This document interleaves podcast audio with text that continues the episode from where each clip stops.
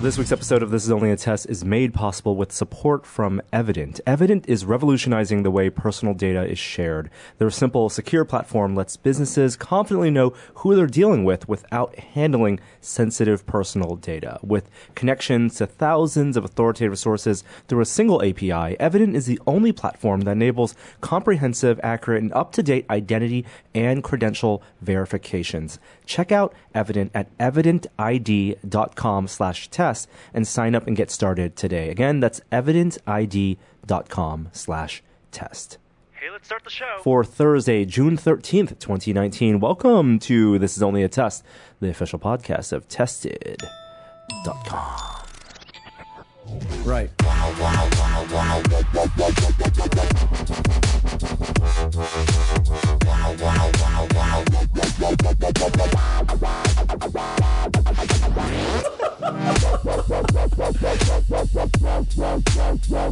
Look at that fucking squirrel on my bird feeder. And then suddenly, the Enterprise D's bridge. Hello, everyone. and Welcome to a very special episode of the Sicilian Test as we are now in week three of Hari Watch, What's Hari watch? where we don't know where Kishore is. He's gone. He's, he's been he's gone. you this- know, we last saw him at episode 501. I have a Yeah. feeling he's not back next week either. he, he watched me play PUBG last night. I saw him. He was there. Did Kishore exist at all? Was think- he was- was he a you think he was a figment of Tyler our Durden? imagination? Was he never there? Maybe You let us Kishore was know, you this whole listeners. time, Norm. I know. We are all sweet quiche. I- Sweet, I- I- sweet baby. uh, maybe Kish. no no no just sweet quiche uh, maybe maybe m- maybe he'll be back in eventually There must be some scientific answer to this. Uh, yes Have you ever parallel had, dimensions Have you ever had sweet quiche? i didn't know if that was a thing that It's really not good. existed is I it a can't thing that imagine existed it's good. No, my uh, my grandfather used to make a quiche, and he would just take whatever he found in the fridge. And one time he made it with berries and like fruit, and it was really really gross, like super duper bad. All right, question answered. Yeah. okay I mean, Sweet- maybe somebody makes a good sweet well quiche. google's still looking for a q titled name code name for the next version of android sweet baby quiche. and they are on q so quince. we quince we, pie. we propose quiche with in parentheses sweet. Yeah, yeah. We'll see if they go with that. Huh. Anyway, Kishore, uh, take your time, whatever it is. I- Who was it that's, that that spited you? Who, who who do you have a grudge Who against? wronged you? It was probably Gary. Yeah, maybe. But Gary's not coming back. No, that's true. He's But not here.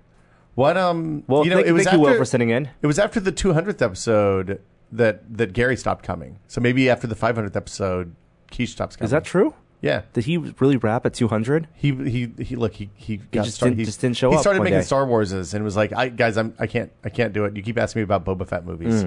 Mm. Well, we had uh, Zach here, Zach Ratting Zach's filling good. in, we, and we had Steve Lynn, and now we have Will, which you know what that means. A dubstep intro. I Yes. told you if you Yeah. guys didn't play the fucking dubstep intro, Yeah. I was going to charge you ten times I as was, much. I was going My- to say the my bottom fee of the was barrel. gonna be- yeah. You know, the end of the Rolodex. Yeah, I'm at but the, look. There's got to be somebody for next week, you, right? you were trending on Twitter this morning again. yeah, uh, which one? Dodgers, uh, Dodgers, Exact- former Giants relief pitcher. I think it is current Giants relief No, pitcher. no, he got traded to the Dodgers. really? Yeah. Oh. He. Oh man. Now he, tell me, he what's had. up with the Will Smith Let me, report. let me tell you what's going on with Will, Will, Will Smith. He hit a walk off home run to win the game, maybe three weeks ago in like extra innings, two weeks ago in extra innings. I, my filters were not prepared for that. People were very excited. L.A. has embraced him in a way that San Francisco never did. Wow. Yeah. No. Is it a different Will, Smith, the baseball pitcher, is a pitcher for the San Francisco Giants. Oh shit! This must be Will Smith, the catcher. Oh my God! there can't be two baseball. There are two players. baseball Will Smiths. Wow. One of Because them- Will Smith, the, the San Francisco Giants baseball pitcher, has saved his like last like six games. He's made ninth innings less stressful for giant for baseball fans. Oh. Anyway, we're moving on. Yes. The Will Smith report was very disappointing, but hopefully the rest of the podcast Oh. won't be as well. Good news: Will Smith, the catcher who played for the Dodgers a month ago, got demoted to AAA even after his walk-off home There run. can only be one, it turns out. Yeah. Jeremy, how you doing? Not well. Oh, I no. I don't know why I'm here. I said I'm too sick. You said you must come in. What's E3 you week? will be here. You will be here. and so You're I'm sick? here. I'm yeah. I'm sick. You didn't tell me that. I wouldn't have come if you were sick. That's why I didn't tell you. God. He's on the men, which means So- he's no longer contagious. I am running sound, and I'll be doing very little else. Continue. Well, you, well, when we get to VR, I'm sure you have input. What a team player. I, I would like your input as well. That's why you're here. You're a talker. It's true. I can. Tell. you need some air filled. I'm your man. Let's see how hot we can get this room. Uh, It is very, if you, for those of you who don't know, in San Francisco, in the Bay Area this week, we have one of our rare hot temperature weeks Oh. where everyone in the city is looking for uh, an air conditioner, a portable air conditioner. And restaurants are not dealing with it well because No. most of them do not have air conditioners uh, in, in the Bay Area because we have natural, we typically have natural cooling from being a peninsula, from being surrounded by the water.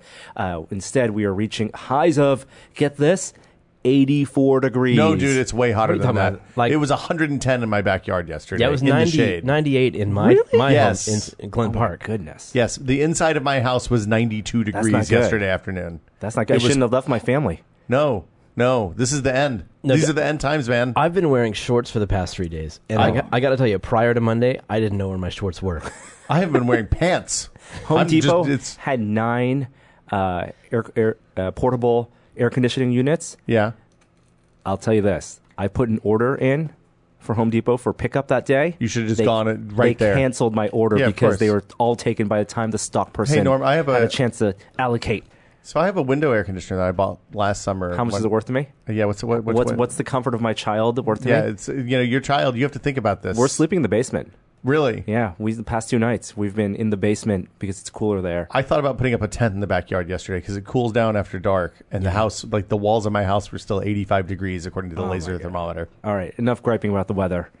Let's get on to ev- everyone's feeling Gripe terrible. about everything else. yeah, let, let's get to the real news.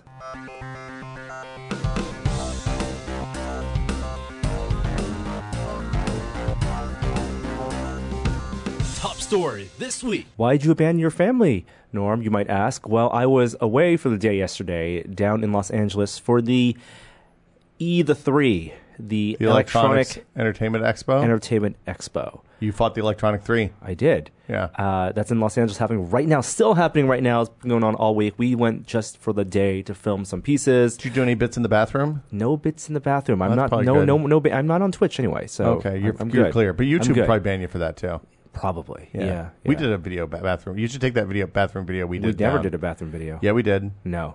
I went into the the airport in Kno- Knoxville, Tennessee, at three o'clock in the morning with Google Glass to show people that Oh yeah, that you video can't. is long Mm-hmm. gone. Oh, you got rid of it. Long gone. Okay, that's probably best. Yeah. Better make sure. I'll double check. Okay, finish the Yeah. fight. I'll tell you this: Bethesda, softest floors. Really? They have the best carpet. Carpet watch was in Like full, nice thick full effect. padding? real nice. How were the games? games? Were okay. Okay. Collectibles were okay. Yeah, What, but what, real nice carpet. Bethesda has a battle royale in Fallout 76 and Doom They have Doom. and Wolfenstein, Wolfenstein. the 3rd Mm-hmm. Doom looks pretty good. Doom was great. Uh, anyway, lots of news from E3. Um, we're not going to talk about get up front are the VR news from E3, of which there was a lot this year as well. We're going to save that for the end of the show for the VR minute, kind of extended segment there. There's going to be a lot of VR stuff. We're going going to talk about a bunch of nonsense between now and then, so you guys don't go away. Don't go away. Don't, Don't go skip away. forward. We'll but, know. But but the big companies, of course, uh, Sony did not have a presence at What? E3. No, they did everything. Are they not making games a while anymore? ago. No, they did. Sta- they have their own thing, State of Play. Why? Why? Why? Oh, wow. So they Seems they already that did all their bodes poorly. announcements. Uh, s- but the big two hardware companies, console companies, both Microsoft and Nintendo did have press conferences. Nintendo Direct seems to have blown everyone away. But let's start with Microsoft first. Yeah. Um, big M. Xbox. So uh, the big news that's hardware, right? Yeah. They announced that, and probably they needed to do this because Sony had already talked a lot about impending PS5 tech and done these leaked interviews and and, and, and the kind of nebulous announcements and about uh, you know the graphical capabilities, the loading times, and it feels like Microsoft with. The, Obviously, they've been working on a next gen console. The big question, this being kind of a quiet year between console hardware releases, is what is what what have they been investing in? When you're talking about a next gen hardware console, if you're going to get people to spend a couple hundred dollars on something in the living room, you know, is physical media going away? That's a big question, not answered. you know, uh, going into the chipset, chipset stuff. It sounds like they're all going to be using AMD base graphics, which they have been doing in the past as well. And it sounds like they're pushing things like ray tracing, but it also sounds like the big technology they're all banking on as a big improvement where they're putting the money in is in storage speeds, load times. And everyone's talking about how both for PS5 and for Microsoft is currently calling Project Scarlet, load times will be a thing of the past. You know, as a gamer, as a core gamer, Yeah. I really feel like the greatest enemy I have isn't the Strog or you know Kotal Kahn. It's load times, Norm. I mean, if you're talking about it, load for me, it feels like this is them. If this this is the only way they can survive in a world that's uh, slowly moving to streaming gaming, you know, we'll talk about Google Stadia in a little bit, but load times are unacceptable. Like 30 second load times for people who want immediacy in, in their in their AAA games, uh, and especially for people who are streaming stuff. Like that, that is just not working. Well, so so the, I mean, if you're streaming games from the internet, there should be no load times because Yeah. the internet should be faster. Yes. The the thing that you'll see is that the disk access speed on old 5400 RPM mobile hard drives from 10 years ago is that is that it limits the speed at which your games can move. So like S- Spy, they, Sony did a good demo with Spider-Man where they showed here's how fast Spy, Spider-Man moves at this speed because that's how fast it can load in from the disk. The world and, can and load in from the disk. also the developers they because streaming levels and stuff that streaming tech has been in consoles for a long time i think like years i want to say was the A- first Xbox time 360 Yeah. PS3 was the first time I remember seeing right it. and the 360 stuff you could tell when when- when you enter new environments like the geometry would pop in all the, the extra post processing with the or they do like a comically long elevator ride in Mass Effect, something, stuff like that. And uh, developers have optimized a lot of that in modern generation games where the cutscenes would hide the load times and they would reduce geometry in places where they didn't need to show, like behind the character, and swing Spider-Man so like the, the a big building would obscure the background where they can then take away all the geometry and then add geometry where he would be swinging into next. Uh, developers just are gonna maybe have more versatility on a big, especially big open world games with uh, with the next gen consoles. And, and at the same time, SSD prices have never been cheaper. You can buy an Intel SSD from from Amazon you, for a hundred bucks a terabyte now, and it, it, it's because the 3D NAND flash is much more dense and much less expensive. yeah, fast travel will actually be fast Yeah, hopefully. because fast travel is the thing that takes load time. If you play like a game like Red Dead, you know you can Oh, go through wow, the world that's a- back a and lot of forth. load time. Yeah, Uh, there's no load time if you're just going on horseback because it's relatively slow. But if you do fast travel, it's a lot of load. If Yeah. you die and need to, to load a save point, Yeah. that's a lot. That's a lot of load. Exactly. Time. Um, other things that we expect from Project Scarlet uh, will support 8K gaming. I'll, I I'll- don't let know me- if that's let me just by end of 2020. How are we going to uh, put on our um, Nostradamus hats? Is AK gaming going to matter at the uh, end of 2020, holiday 2020? No, but it will by the time these consoles are gone. I, I mean, are there even is there even a display standard that will let you s- connect 8K now? Is it like does dis- DisplayPort 2 or 1.5 or whatever the most current one I think by support the it? time, yeah, but yeah, yeah. I, I think by the at- time these are out, and and maybe at lower frame rates, so you Oh. would not get something like that seems 90 or unacceptable. 120 FPS. Yeah. At that, but it's needed, right? Those number of pixels push at those high frame rates, or some, especially something that's needed for VR. And so while they didn't explicitly say VR, You're them still supporting holding out that. hope that Microsoft's going to do VR. I'm holding out hope. Man, I love that optimism, Norm. Why not? I don't think that they care. I don't think they think the market's there. I, I mean, if you That look is at it, if leaving you a- look at what Microsoft's do- doing overall, like they're launching this streaming service, which I'm sure we'll talk about. in a Yep, mo- I mean, xCloud. Yeah. So the idea is that you can, if you have an Xbox One, you can stream your entire Xbox library and all the Game Pass games that you pay for as well uh, anywhere to your phone or or uh, console or presumably other set top boxes Mm-hmm. or even other platforms like Switch Yep.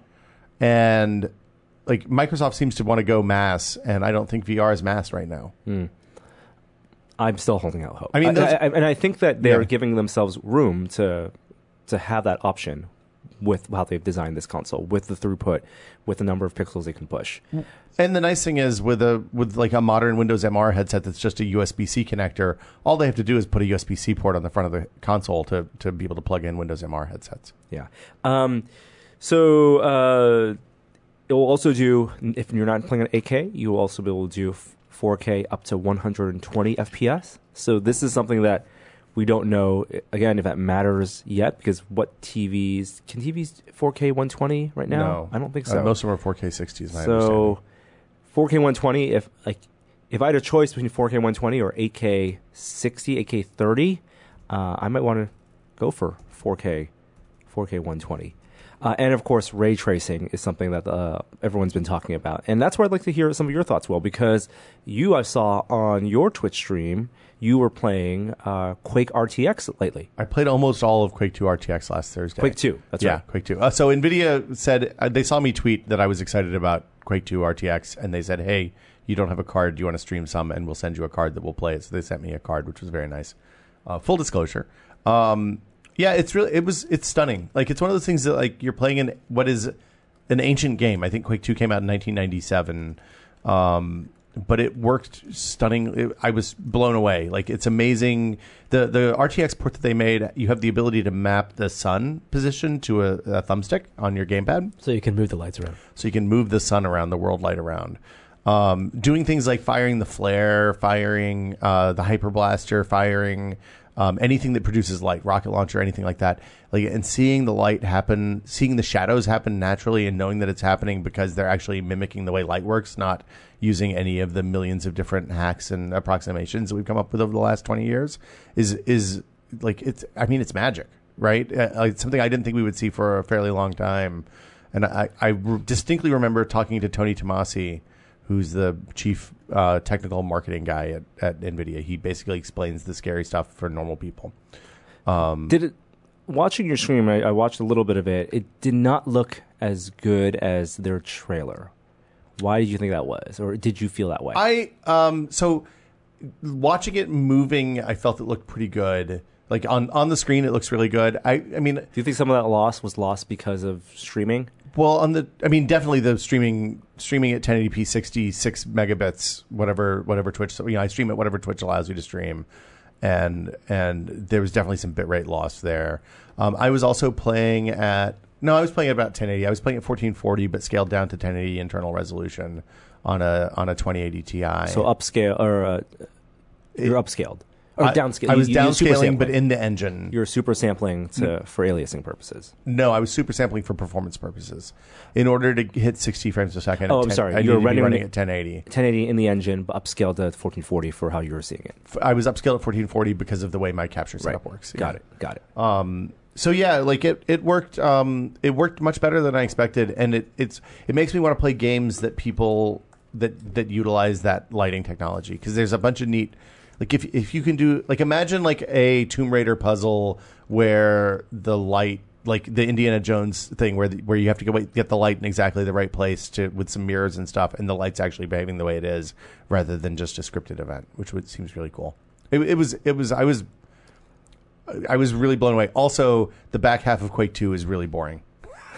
the first, I don't like, think I ever like remember what the back. I, I maybe, maybe have played it through once, but it's really the first couple maps that I went over and over again. so. Yeah, Quake Two is the one where they introduced hub worlds, where you had to kind of go out and get collect something in a side world, and then go back in and use it in the hub world, or maybe even one of the other side worlds, and you end up just like by the end you're backtracking like 16 times to get through the level. So I just I skipped right to the end. When they first rev uh, unveiled the RTX stuff, they showed off some neat tech demos of reflections in Call of Duty or something. Yeah. And fire, you'd be able to see fire around the corner and things like that. But that didn't intrigue me as much as the Quake 2 demo did because in Quake 2, it's like all the lighting is done with ray tracing. Everything, yeah. do you think that they can't do that with newer games because of the complexity? Or Almost certainly, yeah. I mean, if you look at Quake Two was designed to run on like a Voodoo One card, right? In, Yeah. in hardware acceleration, so they have a limited number of lights, um, and and that's like so, so. Just to put in perspective, how what what an achievement this is. The Quake Two lighting, if you ran the lighting, the light map generator, um, a light map is kind of a texture that tells the world it goes through and mimics the light, but it does it not in real time. So you would run a Quake Two light map generator on one of those Quake Two maps, and it would run for you know multiple hours, 15, 20 hours in some cases, even for a relatively simple map. Um, and the more light sources you added, the more time that took. So that was one of the gates for their performance. Like id at the time, I remember built a big multi multi compute cluster where they could run. This might have been for Quake three, but they built it so that they could run the the client and divvy it out across all of the computers in the office so that like when they left at the end of the day, they would run a light map for a new level and then they could test it in the morning when they got back. The fact that this is happening, that same work is happening in real time and at a better quality level is really neat. And it means things like self shadowing your character happen automatically, or like if the light source is behind you, your character generates the same kind of fuzzy, real looking shadow that the rest of the world does.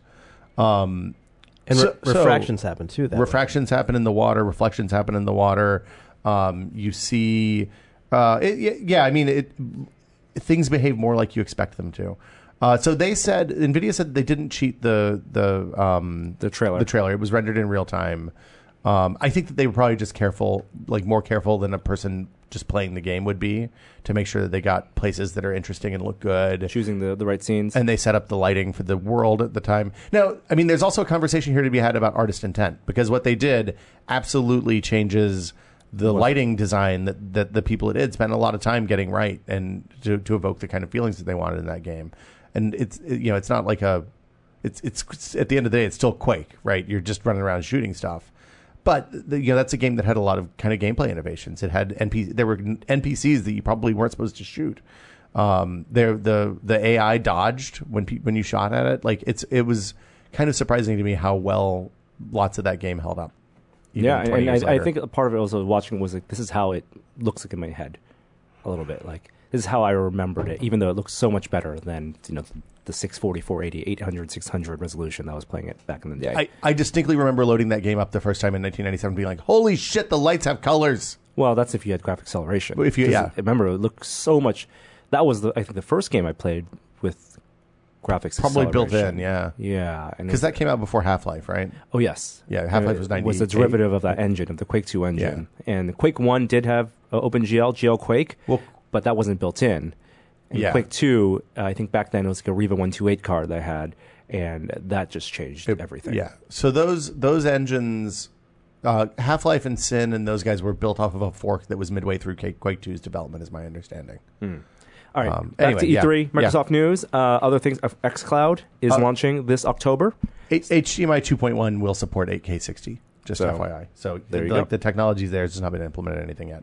and uh, th- this is a, a way to what it's a it's a streaming service, right? Streaming platform, um, and I'm not exactly sure how this works.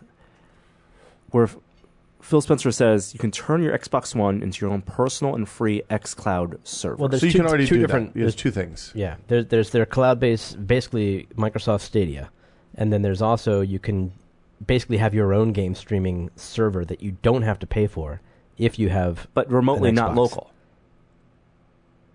Yeah, uh, running on Azure probably. It's not. It's presumably. So, uh, it- but I'm like not like what Steam Link does, where you can stream from your Steam Yes. Link. That's it. It will stream from your Xbox. But, but Right, you do right, but- both. But, I'm There's- saying there's two, uh, two over land modes. or over remote. Oh, I think over remote. Yeah. So so you, it basically Plex. So the video PS4, games. PS Now stuff works really well uh, remote if you, on my fiber connection. Like Hmm. I, I've, I've been able to play PS4 games someplace with a decent, uh, decent connection, not in my house. Um, so like that, that technology is interesting and good. I think the more interesting thing is their cloud service is the fact that they're doing a cloud service because that presumably gives them the ability to like roll out Xbox Four, whatever. Which, which is this the fourth one? Whatever they're going to call it, Project Scarlet Project games Scarlet. Right. early Yeah. to like what if I could play the Project Scarlet version of Halo Halo No, whatever the next Infinite. one is? No, they wouldn't do that because they want you to buy the Project Scarlet to, to play it Do as the they? launch title. Yeah. Well then why are they putting the streaming service on Switch and all the other places if they want to move hardware? Well, Like they're behaving in a very a very odd way. may, maybe it's uh, well, the streaming service is a no-brainer for them to do because it takes advantage of their big business right now, which is the cloud stuff, the Right. Azure stuff, and and so that is and and it's hedging. Right, it's hedging on hardware development and also on the cloud stuff. Well- because the cloud streaming stuff, you know, judging by the response from Project Stadia, could all be could all be a failure, it's, or maybe Well- only very successful in certain parts of the world or certain parts of the U.S. where the bandwidth infrastructure is in place. Well, wi- and with the right games. S- So yeah, it, ha- it has to be the right games. Uh, one of a developer friend at GDC was we were talking about Stadia. He was like, "Look, if it doesn't cost me that much more to develop for, but it opens up my audience, makes makes the potential audience for my game ten times bigger, then it's a no brainer. Assuming people are buying games on that platform, and this is the same same type of situation. yeah. But it looks like you have to have an Xbox One to use this in 2019. um, similar to the Stadia Sitch. So, other news from Microsoft, uh, content-wise, Halo Infinite. So that is the next Halo game announced. They had in-game footage. It won't be out till next year, and it will be a Project Scarlet launch title. Presumably, it will also be cross-platform on Xbox I One. think everything is going to be. It looks like everything's going to be backwards compatible from last generation to this generation. Well, I know that for Project Scarlet, they're going to want to be able to play all Xbox One games, but Right. are the launch titles going to be like in previous generations? You know, straddling the Oh, Is generation. Microsoft going to make their Mario 64 play on the old console? I don't think so. Well, So- Breath of the Wild did it. That's true. right, and then Wii U, Breath of the Wild. But Nintendo was also in a situation where they had nothing to lose with the Wii U moving to Switch. Right. I mean, Microsoft's not in a much better spot, I guess. I guess it's it's Halo has a huge following, Yeah. and people who are Halo fans are probably Microsoft fans are probably going to buy um, Scarlet, and they, this could be a thing. I mean, I, I think. Do, are they more invested in the money they make from Halo Infinite or in Project Scarlet having a successful Platform. launch? 100% platform. So then I, I can imagine this being exclusive. But I'm not sure. Maybe they talked about it since E3, but from what I know, I, I don't know if it's uh, going to be cross platform. uh, Gears 5 is going to be out this year, September 10th. Uh, other games, oh, very exciting. Mm-hmm. Microsoft Flight Simulator Oh, that's actually cool. What, they're bringing it back? yeah, for PC. 2020. It's like their big PC reveal. and it is it is a big piece. Wow. You know, I I remember there were the E3 that was in Santa Monica. Um, they had what was their big initiative? Games on Windows. Because Games for Windows Games Live. for Windows. Games Yeah. for Windows Live, and their Talk to big PC. Dean. Um, their can't big remember if PC Dean thing Lester. was Viva Pinata on PC. Was the big PC announcement Pinata's a really at good game. well, it was a little bit sad at the Microsoft press conference back in 2008, I- 2007, whatever that was. I mean, the flight sim world is in pretty good shape. It seems like there's a couple of well-supported platforms, and But you haven't seen the trailer for this, have you? it looks so Oh, good. It, looks, it really looks good. does it, looks look like amazing. real terrain and stuff, or is it like Oh, yeah. just green Oh, tiles? They they flew these planes so low in a way that most people would probably not want to fly their planes, like right by the side of buildings, just to show how good the geometry Oh, and the satellite data is. And of course, they're touting all the stuff is data that's processed from their Azure cloud stuff. yeah, yeah. yeah. And, and maybe some stuff, some of that's streaming. I don't know. Yeah. Some of that, some, some of I would satellite assume that data. has to be streaming in because it's an enormous. Like there's those, those are exabytes of data at this point. Yeah. So the question is VR support. We don't know. Everyone's hoping for it. That'll be really cool. Uh, but flight sim fans, um, I'd actually like to hear flight sim fans' take on it because some people were very uh, critical of the direction of flight simulator, Yeah. and you know they want to go more hardcore and support for more controllers and not uh, quote unquote dumbing it down a bit. Um, so. Based on what Microsoft has shown so far, are they excited or not? I'd love to, Uh, love to know. They also rolled out Game Pass for PC. So right Yeah. now they've had Game Pass for Xbox with some PC games on for a long time. The number of PC games that were supported was rel- relatively low. Um, this lets you do, I think it's five bucks a month for uh, just PC games on Game Pass, and and uh, it seemed like a pretty good price because you get stuff like Forza Horizon Four and State of Decay and uh, Sea of Thieves and, and Is it things like that. The kind of thing where the, as long as you remain a member, you keep all the games that you've accrued. it's you keep whatever games are on. It's like Netflix, so you keep whatever games are on the platform. I don't think they've taken anything off so far, Oh, okay. but I don't know. Okay. Um, they also unified Xbox Live and Game Pass if you want. So for fifteen bucks a month, you can get all Game Pass and Xbox Live if you're primarily an Xbox gamer and you need access to Live still. I think I'm going to let my Live account lapse, for the Hmm. Lapse? first time in a Yeah, decade. what are you doing? And Sea of Thieves I- is the last thing people really. But I want played on PC, so I don't need it. Oh, there you Yeah. go. You don't. You don't wait. You if don't you're have to pay- playing if you're playing Xbox games on PC, you don't have to have Xbox Live to play multiplayer because they can't charge they can't charge you to play multiplayer on PC. On PC, right, yeah, you just don't get your gamer score. yeah, you still get gamer score. You still get gamer score. Still get gamer score. oh wow. Okay. Anything in the Microsoft Store, you can get gamer score on. I nice. think. Yeah. Get your Chivos. Uh, Microsoft also announced. I guess Double Fine. Tim Schafer announced that Double Fine has been acquired by Microsoft. One of the last big indies. They So- they are huge indie. I mean, they're like they're they're an eighty person studio. Last time I was over there, That's a lot of people. That's still. Yeah, that's that's a big indie, but I guess that Yeah. still qualifies as an indie, which blows my mind. I mean, 80%. Bungie's an indie now. They're In that three they don't hundred have- and fifty people. They're not owned by anybody. They're owned That's- by no that's- man. That's not a very. I But don't, Telltale was a, was another one of the big indies, and we know. I mean, they just went the way of the dodo. independently supported in indie, I think, mean different things for different people. Like, Maybe privately owned and an indie in a more colloquial sense. well, like when I think indie, I think Campo Santo.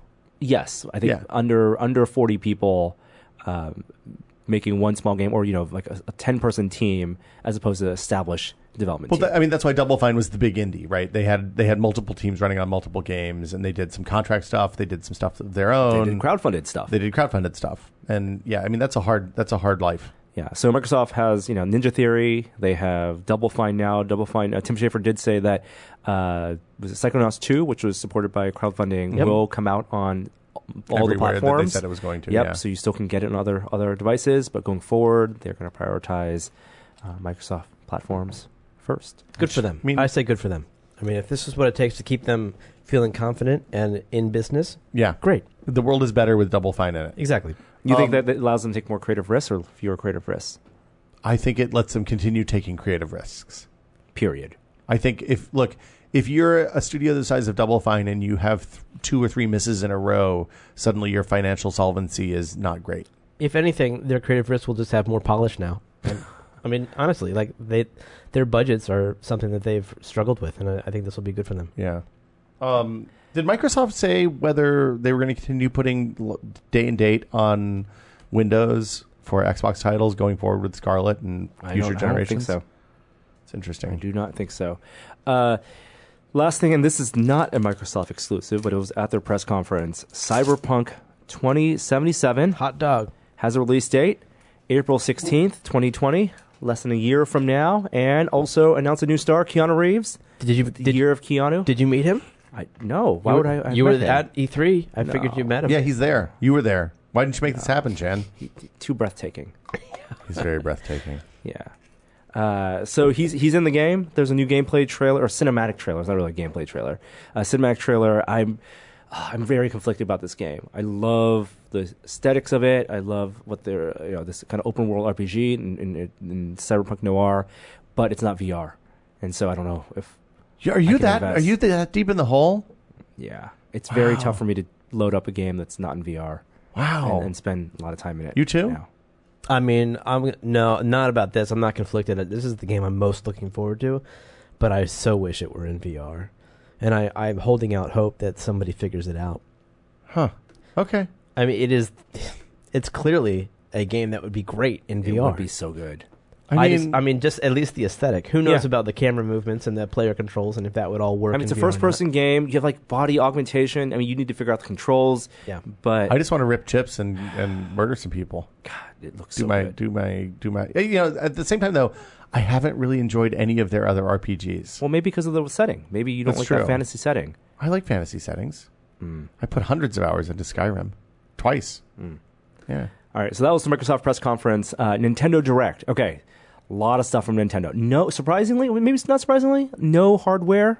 animal crossing Is that hardware? no No, but there's that's no, the thing no, that no i'm excited hardware. about No Switch S, right? man. no, This was the most boring presentation of any of them. what Yeah, the whole, the whole Nintendo Direct thing. i just i just was Really? watching on twitter i was doing other stuff that day and on, if you if you just followed on Twitter, it looked awesome people were What looked awesome? Stoked. So okay, Breath of the Wild two. No, well, Yeah. that was until the end. But yes, that That's was oh, a- so you're saying talking about the actual like the the, The mechanics. the, the the rollout of the presentation, like the the uh, the look- personality of the, of the Look, if, presentation. if you want to critique the press conference, you have to do that live on Twitch. You put the, the screen up behind you, and then you talk over it, and it's a. It's I'm a- not critiquing. I'm saying that the, just the games that were announced, n- all of the What did they announce? titles. it's- you were the one who was exci- excited by it. well, I, Animal Crossing and Bre- Breath of the Wild were enough for me. Okay.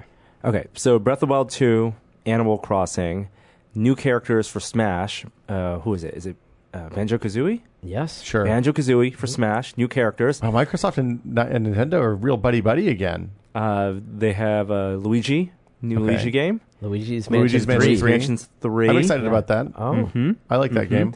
and um, more gameplay and, and a release date for Link's Awakening remaster. Yeah. You got beef with Go- Guigi, Jeremy? It didn't didn't turn me on. I'm not planning to buy that game. Do you not like Luigi? Have you ever played a Luigi's Mansion? I game remember before? Luigi's Mansion like launched with the GameCube. GameCube, yeah. right? I remember seeing that at E3 for like for the first time, and that it was like graphically interesting, but I never played it. Oh, they're fun. You liked it? Yeah, there's a good arcade game they have at David Buster's. You should check out. Hmm. That's like a life size version that you get to hold the vacuum suck or whatever it's called. Okay. The spook, spook. I can't. remember. Anyway, um, Breath of the Wild 2 is in development. That's that was probably the biggest thing. out of you're the this. right age for Link's Awakening to be a huge game for you, Norm. And it Did you was have a not- Game Boy? It, it was not. I never played it on Game Okay. Boy. Yeah, I mean, and, and I love the aesthetic of what they've done with this. Super cute, but I I just want more Breath of the Wild at this point. Yeah.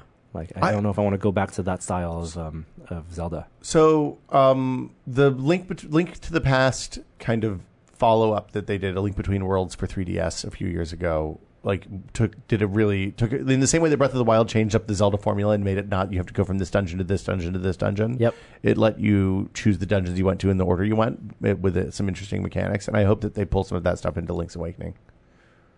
Um, but I don't, I didn't that's the only Zelda I've never played, I think. And it's a ton of other game announcements. We're not going to go through all of them. Uh, were you guys surprised? No, no Switch hardware announcement. No. Not surprised. Okay. Not no, they'll do surprised. that at TGS if they're going to do it this Oh. year. Okay. Um, I yeah, I didn't. I mean, there wasn't a whole lot. Um, it's it's kind of that end of the year, eh, end of the cycle vibe, right?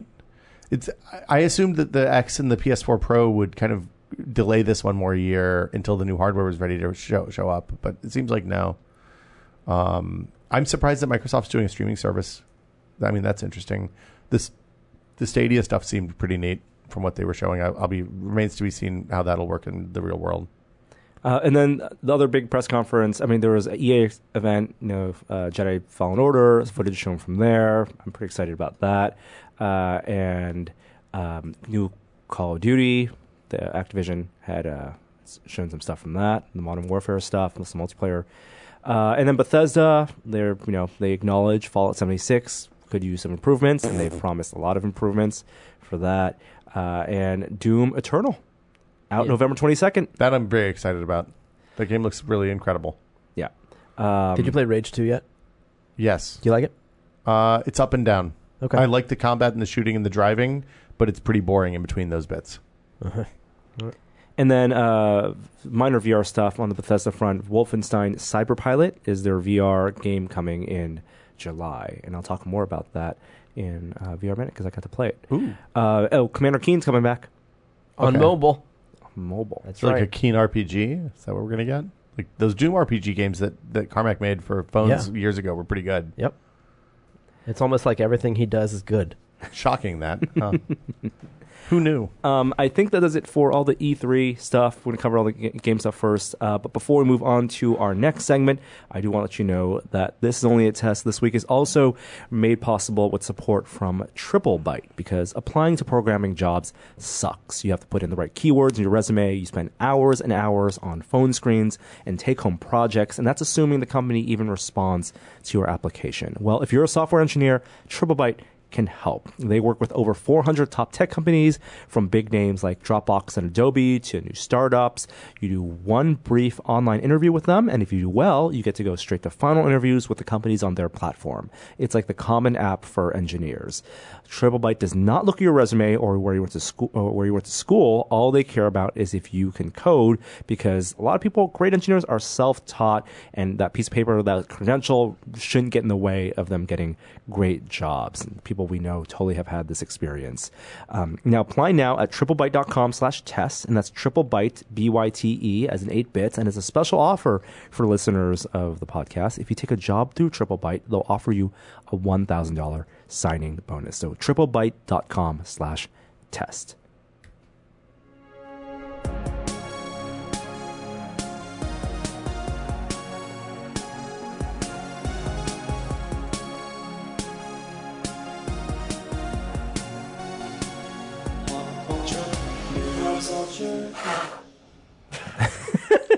Wow. How do you really feel about pop culture, Jeremy?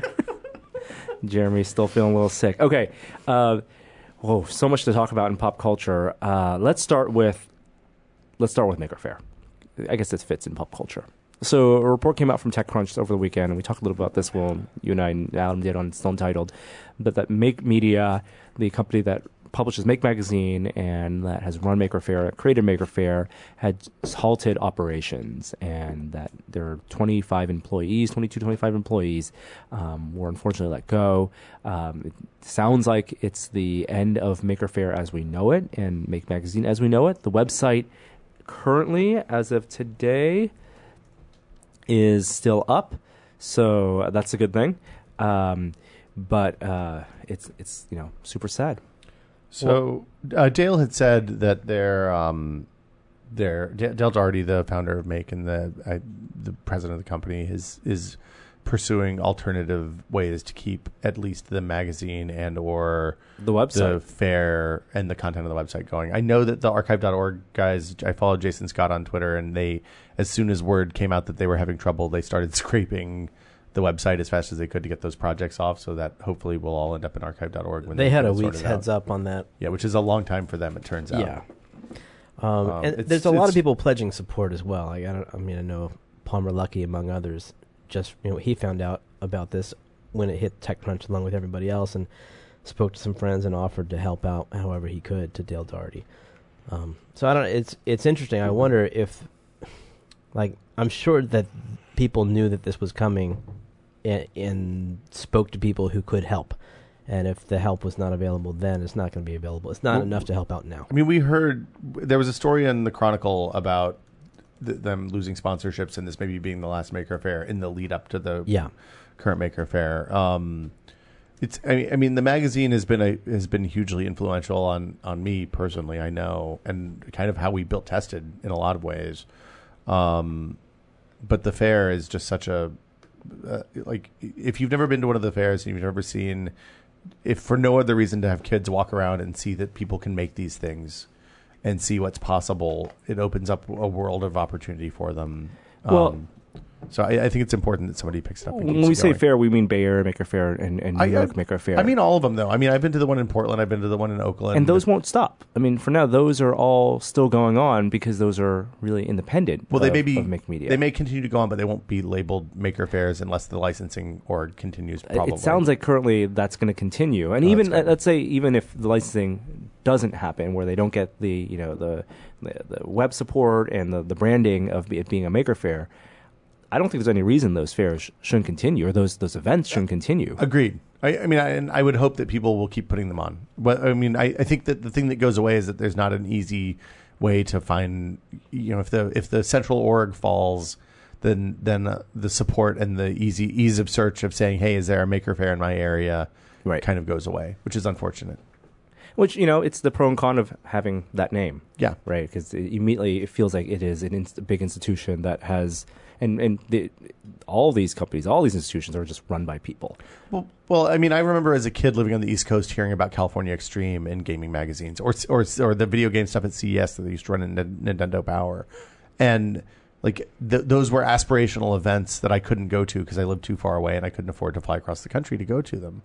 It- the neat thing about Maker Fair is they still had those aspirational events, but they also let other people self organize their own events in their own neck of the woods, which was which was really really key. Just mean, to you- clarify for people who don't know, what Norm's saying is that Maker Media only ran two of the Maker Fairs. They Yeah. only ran the one here in the Bay Area and the one in New York, and all of the others were independently run, and they they licensed the name. Yeah. Yep. And so uh, there's no reason, like he said, that those should stop. And I would hope that something will rise out of the ashes in New York and, and San Mateo. That, that and that's if we're talking about a support for something and and something to bring back and revive and save, and that would be it. The Bay Area and New York ones, because those are the big hubs.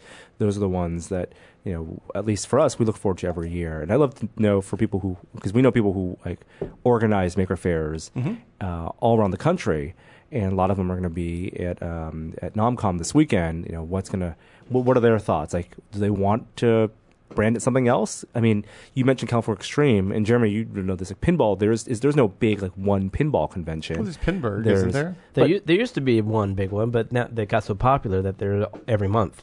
oh, what, what was the big one? Expo in Chicago. Got it. It was the big one for most of the '90s, or and the, probably the knots. but for that community, it doesn't need to have the one big one be the brand for all the ones spread across the No, U.S. You no. can you can have a Pinburg, you can have a California Extreme, you Yep. can have local leagues, and But there's an thing. easy thing to search for, so you can search for pinball. Pinball. So it's just convention. awareness we're yeah, talking- like maker convention is a harder thing to find, I think, just because the search terms are worse. maybe the better analogy is for comic conventions. Yeah. Right. Comic Con is the one that everyone knows. And e- that name, you know, there's the, the licensing of it, there's the brand of it, right? There's the one San Diego Comic Con with the hyphen.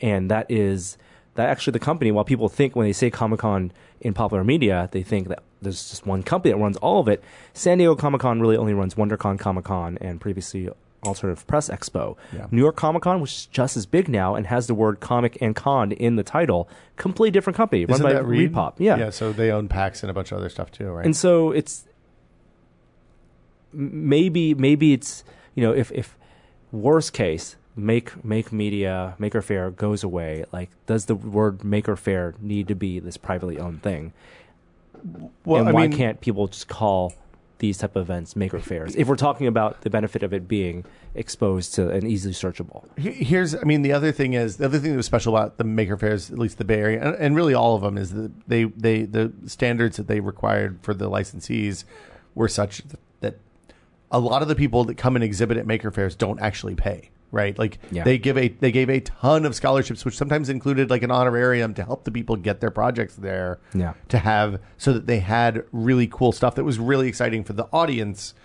you know, even if it even it meant they made less money because like they could have charged for booths at Maker Faire, and they did. Like they charged. I mean, we know like the people who are selling 3D printers and glow forges and laser cutters and mills and all that stuff. Those those people are paying for that space. But at the same time, there's a ton of like awesome school projects and projects that robotics clubs are putting together and stuff like that. And those people got the space because their projects were a draw.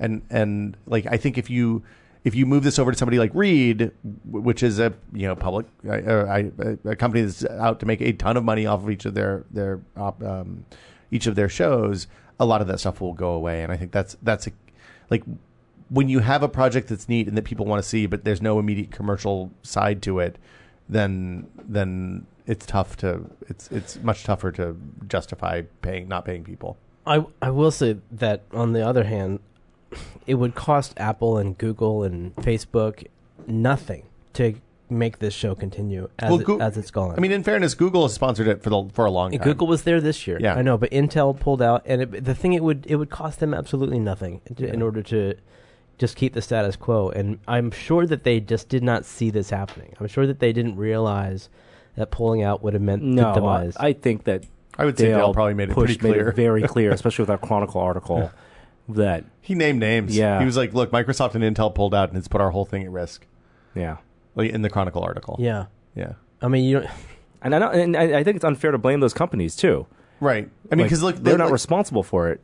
Gina and I talked about this the other day, and she's like, "Look, it's it's tough in being in that situation because somebody at Microsoft has to justify the money that the what- you know what is hundreds of thousands or millions of dollars that they were spending to be there, Mm-hmm. and when you look at the return you get on that versus the return of going to something like like CES or to something that's more specific to the Or not to the even like sub- going like because that's a very purely commercial. We're talking about Yeah. other like philanthropic endeavors that those big- these big Well, but companies this do. isn't a philanthropic endeavor. This was a ma- maker. That was a company that was. It's not a five hundred three c or anything like that. It is a company that is out to make money. So it's not a philanthropic endeavor. If it was, then it would maybe be a little bit easier for somebody like Microsoft Hmm. to give them money with less of a return. Um, and and I mean, yeah, if you look at that versus going to say a robotics conference, right? Like, If- sponsoring a first robotics. yeah, if Microsoft competition. sponsors First Robotics Yeah. with their robotics division, then they're getting immediate return because everybody's like, "Oh, Microsoft does robotics too. We should pay attention to them." When it's at Make and it's like there's crafting and there's robots and there's submarines and there's all these different things. It's a little bit y- yeah, the thing that makes Maker Faire good for us and for people who are attending is maybe not great for high dollar sponsorships. I think it could be viewed as a philanthropic effort, i- w- whether or not it's 503c. And the fact that there, y- that that you say there's no clear return on it, there's clearly a return. It's just not as as obvious. you It's know, just that- right? yeah, it's not tangible, It's yeah. a culture that you're helping to, you know, to grow, and you get children coming up who become engineers who wouldn't otherwise, and then go, you know, work at your company one day with and have great ideas. I, I, I mean, it's- I, totally agree, but I mean, I'm just saying from a from a sit- from you sitting here looking at this spreadsheet, if you sponsor this and you sell eight robotics kits out of your sponsorship Yeah. that cost a half a million dollars, then it's not a great return. Like it's you have to have some you have to have if you're I don't know about big companies, but I assume that if you're going to spend a half a million dollars, you have to be able to say, "Hey, here's what we got for this money." Um, call me old fashioned. And, and also, you- the companies we named are these are software companies, right? And, and there's that fundamental clash in the culture, in the make culture of Yeah. like what constitutes the type of making that needs more visibility and more support. And because we do have a lot of people moving into engineering fields and who don't think of that as making and think of those as you know success, successful career paths. And one of the things that make did a really good job of promoting was the more you know the f- more physical um, skills and and um, Well, and the, and kind of the synergy, the merging of all of them. I Yeah. mean, look, I I love Make and I love the fair, and I hope that somebody picks it up and does something awesome with it. Um, Well, I- I guess another good analogy is like Microsoft bought GitHub, right? And Yeah. GitHub it now is a it, it does a lot of good. I mean, as a as a platform, um, but it is now a, an under the umbrella of but GitHub Microsoft. generates a ton of revenue. Everybody who uses GitHub for work, if you don't want to make your projects public, you pay X number of dollars a month, and there's millions of people that have you know Hmm. all different size projects on that platform. Like it's it is a revenue. It is a yeah. would the people would would people be unsupportive if you know a big tech company came in like an Amazon and bought it up to keep it running, but under you know the umbrella of this company? Would that lose the spirit of I mean, it, it's it depends on what the intent, right? Like, you, if it if it becomes a showcase for what's on Amazon Prime, probably not. People would not be supportive. But if it's more or less the same as it is now, just with some Am- with pictures of Jeff Bezos everywhere, I don't think anybody would complain too much. and and Yeah. smart uh, Alexa devices in every corner. Yeah, and, and you know it's funny you say that, but Amazon is a good example of like Bezos. Bezos's kind of persona of like he's into rockets, he's into providing internet around the world, he's into drones, all of that stuff feeds off of the things that begin at Maker Faire. Yeah, I mean it's still very very fresh and very raw, and I think we're all still thinking about like it can go a lot of different ways. I, yeah, I mean, I, I will, I will tell you, I told my six-year-old daughter that that that was probably the last Maker Faire we went to, and she was she ran to her room and started crying. So, yeah, let's get Maker Faire back. Um, all right, so moving on from that, some other pop culture stuff. Uh, I know you haven't watched this yet, but I did want to talk about Chernobyl. Oh, something upbeat and and really Yes. something to get our spirits up. Yes, Jeremy, I saw you're a big fan of this series. Yeah, I watched all five episodes. I'm two episodes into the podcast series. This is something I don't think people know about. Peter Sagal's Peter podcast. Sagal Yeah. and uh, and uh, Craig Mazin, who was the creator and writer of this, uh, did as the show aired uh, a weekly podcast talking behind the scenes about what was true, what wasn't Pe- true. Peter Sagal hadn't seen the full series before doing this. The I think he did. podcast Series? He did. Uh, I don't. I don't think he had. no, no. I think he says in the first episode. I watched the whole thing. Oh, okay. and they they then plan out, but they don't reveal. Like if you Yeah. watch, if you listen to the podcast as you watch a show, they try not to reveal too much about, and they do, do leak Look, things it's- like quotes here and there. Yeah. but it, it's really nice companion piece. I haven't seen anyone done. I Good do Place with Oh, does that. Um, Do they? Do Yeah, they do a Good Place podcast? has- does a, Ah, po- a that's- companion podcast. It's uh, outstanding. This is the tech angle, by the way. Yeah. Yeah. Uh, but it's, it's a great listen. Even if you binge the whole series and watched it, going back like you, you're doing right now, Jeremy, and what I'm doing, and Yeah. listening to the podcast, it's really wonderful to hear from a production standpoint, from a historical standpoint, from a storytelling standpoint, what um, decisions were made in making this show. Well, you get to he- learn about if you watch this show, you're so full of I, was that real? Did that Questions. really Yeah. happen? yeah. And- Wikipedia is a good resource. And then, you know, the podcast is an excellent resource for finding out what was and what wasn't. Um, but yeah, I loved the series. I absolutely. How much of it do you feel like is dramatized? I mean, after watching the series and listening to the podcast, Well, I mean, the- it's television, so Okay. you know, there's some elements that are certainly dramatized. Condense people that they created for the show to represent a bunch of different people. Yeah. uh, people who you know w- were a part of the story who they just didn't have time to devote to. You know, big example: the main character had a family in real life, but they didn't show his They didn't, family yeah. because it would have then taken that story in a different direction, and How- they wanted to one specific angle. But do you feel like watching? So I didn't watch it because I was afraid that they kind of it. in the 80s when you would see a made for TV movie event like this a lot of times they would take a real event and then completely dramatize it and make it make it make only the core thing that happened Oh the no, same I feel like they did. They do great They do a service good job. to truth. Okay. Yeah, they they because I mean, and so much of the theme of the show is about lies, and so they they do a great service to go even beyond what you would know. No one would know like w- whether or not the uniforms are correct or not, but they they try to be as accurate as possible. That no one would know that the actual control room of the nuclear reactor was correct down to the button, but it is. Yeah. You know, they they Cool. really d- go to great lengths. And they, th- there is they, from interviews of people who dur- throughout the investigation, interviews of people who were part of the incident, uh, their actual quotes. And so, in his process of writing the scripts, some of the quotes are pulled in, uh, some of the dialogue is, is there's some flourish added for dramatic effect. They call it, you know, it's a docudrama. Yeah. Uh, but it did expose a lot of information I didn't know, just about the science of what happened. Oh, I w- Uh, yeah. I mean, uh, an enormous amount of information I didn't know. Yeah, and re- really just beautifully communicated. But like I, I said in the song title, it's not like that's just half the story, right? The, the what happened and the and the, the urgency of containment and and the, f- the literal fallout of it. Uh, the real story is, is about what happens is, is the systemic problems of bureaucracy and people acting in self C- interest CYA uh, culture and and and averting blame, and also on the flip side, uh, the, the in the thirty years ago in the USSR, this uh, feeling of patriotism of what people did to rally together in the face of literal death um, to stave off a catastrophe. like a Europe a, a catastrophe that affected all of Europe basically. yeah, and, and, and like th- the analogy they make is that if this had happened in the United States, even 30 years ago, or especially today, you know, they would have just put a big barrier around the whole thing and said, "Don't go here," because they would not, people would not have volunteered to die to to help. Well, I think you'd be surprised yeah, We we don't know. We, well, we don't know that. We This- don't know. This Yeah. is the We worst don't know. nuclear disaster in human history, and Yeah. it, it only happened there. Yeah, And what I didn't know is that there were people who gave their lives in order to keep it from getting worse. yeah Like there was going, it was going to become much worse if people didn't. there, there were take- a lot of take people steps. who gave their lives to keep it from getting worse yeah and uh, and it wasn't just give their lives like in the moment, like No, they- knew there they, was were a- doomed yeah and went back every day. Mm. yeah Yeah. And so that other people wouldn't have to Yeah. yeah extraordinary miniseries. Um, other shows. This is uh, the anthology show Love, Death, and Robots on Netflix is Oh, getting yeah. a season two. Now I know. Did you end up watching this, Jeremy? No, sexy violence the show Come on, not. I know we had problems with Yeah. a few of the episodes, and some some of them were actually genuinely great, and a lot of them Mm. were great.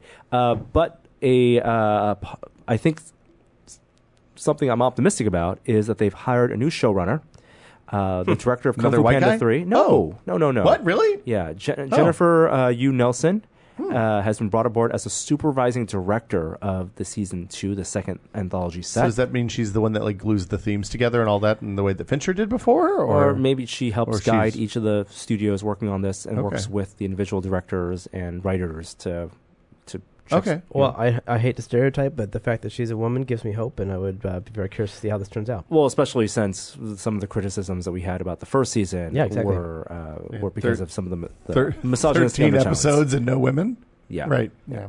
Um, Frozen Two has a new trailer. I didn't get a chance to see this. Uh, Any good? you didn't get a chance to see this. It did not play in front of the Toy Story 4 screening I went to. You went to see Toy Story four? yes, did I bear the lead? God, Oh, Really? Jer- Norm. Jeremy's not interested. No, uh, but I'm, no, of course I'm interested. I thought you weren't interested in Toy Story 4. Well, no, I'm. I'm of Jeremy course I'm- hates things that bring joy in the world. I, I, I didn't like Toy Story three nearly as much as you did, but I, I oh oh that's interesting. I, I forgot about that. what part of Toy Story three didn't you like? The part where they give up and face death at the end? you know, people mention Yeah, that as yeah. like the thing. I- Because that's pretty fucked up. I thought. Exa- thank you, Will. That Yeah. was not the the impactful moment for me. What? o- on that movie? What was the the- the Andy giving them away? well, yeah, that was Andy- the, also the impactful moment, but that part was only impactful because it had wrecked you. No, because you Andy- thought they were all going to get turned Andy- into melted plastic Andy three saying minutes before. goodbye to Woody and Buzz wrecked me more. The the them the the dramatic effect of like them being the furnace thing. People, I think, blow that way out of proportion. Are you fucking kidding me? They stand there and they hold hands and face their doom. They don't. No, no, they were never going to fall in there. dude, they gave up on life. They- Yeah. they, stopped. They stopped fighting they and stopped decided to trying. be with each other at the end. Yes, I it, it, it I, I maybe I, I felt like oh there's like half an hour of the movie left. This is not going to be this is Oh. not going to be the finale. Well, Jesus, we all Norm. knew they weren't going to die, but I'm just- Exactly. but kids don't know I wasn't that. sure of that. I mean, have you Ki- seen maybe Bambi? from They a killed the kid's fucking mom in the perspective. first three minutes. All right. Okay. All right. I, so I, kn- I understand that's like what you an issue Surprise- that you have with Toy Story three, but you got to admit the ending was was powerful, right? The, Andy giving them away, and Well, I thought they were going to make a TV show after that. I felt like it was o- a little over dramatized. Oh, what? really? You didn't Yep. get sentimental? Uh, no, no. I Did you didn't ever get- give any of your I toys was away too as a old by child? then, though. You were just the right I was age. just the right age because I grew up with them. I Yeah. was the like you know Andy a little older. Oh, you know, 'cause yeah. what Toy Story three was seven eight years ago This is a while now. ago. Seven- Yeah. 2012. Uh, So you would have been like mid 20s? yeah, mid twenties, but you know, grew up with Toy Story, grew up with, and I think Yeah. Pixar is really smart in that they know the audience has grown up with these movies, Yeah. and so the people who remember, who watched the original Toy Story, are now probably parents now or went to college at the time when Toy Story three came out, and and feel that extra level of connection. Um, I, I bawled all the way through the last act of Toy Story 3. Like, I was in the theater. My daughter was like, Dad, why? Or it wasn't even my daughter. It was just Gina. And she was like, Why are you so sad? yeah. Do you guys want to know about Toy Story four? Are you allowed to tell? I think I can give some impressions. I, I think like there's a social media embargo that's okay. I went to a friends and family screening, but I don't think we can give. Uh-huh. Does like- it seem- I'm not gonna spoil anything. Was Don't it worry. okay? No spoilers. Yeah, don't spoil anything. Was it no good? spoilers. Uh, just like in the way I talked about Endgame, I will say I cried three times. Wow. And at the end, I was wrecked. Oh boy, So that's a good review. I will I will say that uh, from a technical standpoint, Yeah. easily the most beautiful Toy Story movie. Is this- easily the most one of the most beautiful maybe Pixar films. They're using the physicality based renderer for the Yeah. first time on this? No, no, no. What are you talking about? They started that with Monsters University, right? Bits and pieces on Monsters University, but not so across the whole thing. The, the thing that impressed me most from a technical angle is one, the lighting was astounding, and you can kind of get a sense that they're really proud of this if you drive and see the Toy Story 4 billboards um, around uh, and, and the ads. Like they really kind of focus on how the like these colorful lights are lighting up the characters. The lighting is just like Quake 2.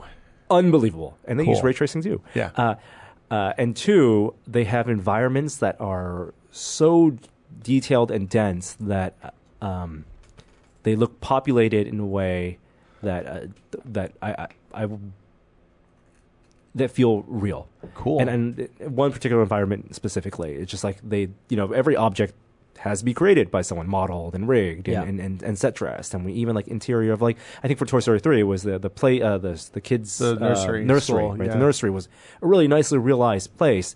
Uh, one of the environments in Toy Story four is just just so detailed. That that's always the thing that like for me that separates Pixar and, and Disney to a lesser extent. But like if you look at like Wally and the movies that were coming out of DreamWorks and Warner at the same time, it's a completely different level of detail.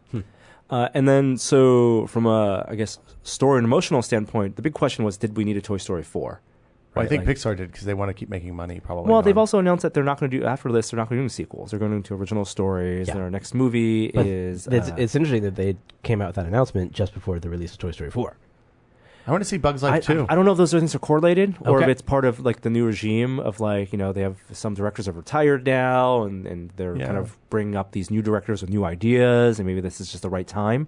And of course, Toy Story 4 has a l- store development because I think Rashida Jones was slated to, to write at some point. Every movie, every, every, every Yeah. movie goes through its own phases of like, it was at po- one point this story and at one point this story. And I think from our fans' perspective, people who grew up with Toy Story, we love Toy Story 3. I love Toy Story 3. I felt like it was a really nice passing the torch, a really nice ending. I don't I didn't feel like going into Toy Story 4 it was necessary. And I will say that going out of Toy Story 4, I felt like if this movie didn't exist, I would be okay, but I'm kind of really glad it does exist because it still hit hit the right notes. well. If you look at what they did with the Toy Story shorts after Toy Story three, so they did Right, like Toy- right, Toy right. Story of Terror Yeah. and the Toy Story that time forgot. I right. think Like those characters still live on. Yeah, Right. and it, and it well, it, and it set up a world where Bonnie is the kid instead of Andy's the Yeah. kid. And I kind of like I like I like the Bonnie is a world kid. The new characters that they added with Bonnie, the um, well, what the Triceratops? It's voiced by um, Yeah, the Shakespearean guy. No, the No, first that's episode, a the, uh, hedgehog. That's uh, the other thing. Flight of the Concords. Flight of the Concords. Uh, what's her name from? Uh, and from Last Man on Earth. yes. Oh God, I can't remember her name. Oh my goodness, I'm gonna look this up. Um, but she's she's awesome in those shorts. She's really funny. Um, and those those shorts are super good. I think those shorts. Kristen were, Schaal, Kristen sorry. Shaw. Thanks. I think she was. Re- I think they were released on the Pixar short DVDs. Those are maybe. great. I love the Yeah. Christmas one. I can't see them doing another Toy Story after this. Okay. I mean, They I- actually melt them down this time? No, they don't melt them Big down this time. spoilers, Norm. I, I, I do feel like, you know, it- it's is there. They they told another great story, and I like I, it would be Well, they'll come back in 20 years when Bonnie's grown up and they need to hand it off to, she Never needs to say hand them never, off right? to Andy's kids. Yeah, yeah, never say Yeah. never. Uh, God, there's one thing I wanted to say emotionally about this film. Yes, okay. So this film more than any of the other ones, and maybe it's because I, this is the first story Toy Story I'm seeing since becoming a parent. Yeah. That it became apparent to me that the t- That was nice, The- the nicely ki- done. that the toys, the relationships with toys and the kids that own them is more a caretaker and parental role than it is a companion role.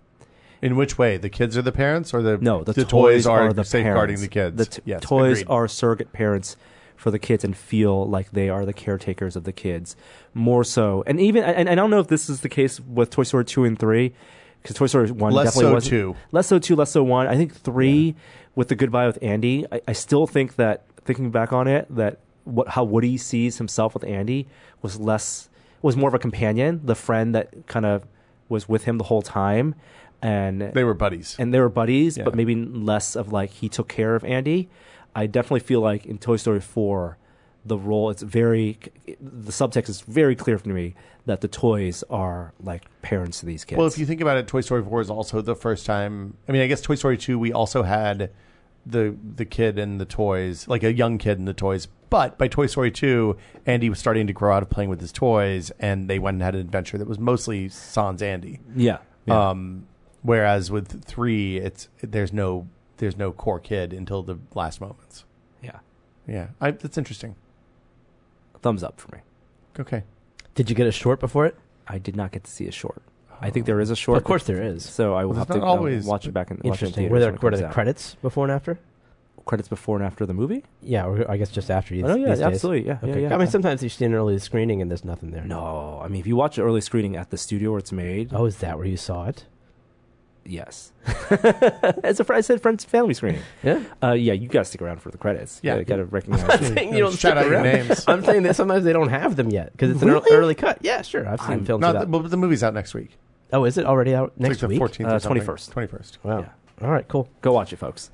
Uh, so, so, yeah. Frozen Two. Uh, Frozen Two trailer uh, highly recommended. It looks great. Still frozen. still Frozen. Uh, Does Elsa have powers and Anna have powers now well, too. I guess part of the story and the trailer doesn't really go into it, but the studio has said that it's going to be about explaining why Elsa has these powers to begin with, and so they're going to go on an adventure. because she's a demon. looks like outside of Arendelle, and they will find out. And I'll just say that the you were saying that the visuals in Toy Story Four look amazing. The visuals in this trailer look amazing. Like they're up, in, up in their game. So glad that Disney Animation Studio has stepped up their game, and I love the look of the last couple films they did.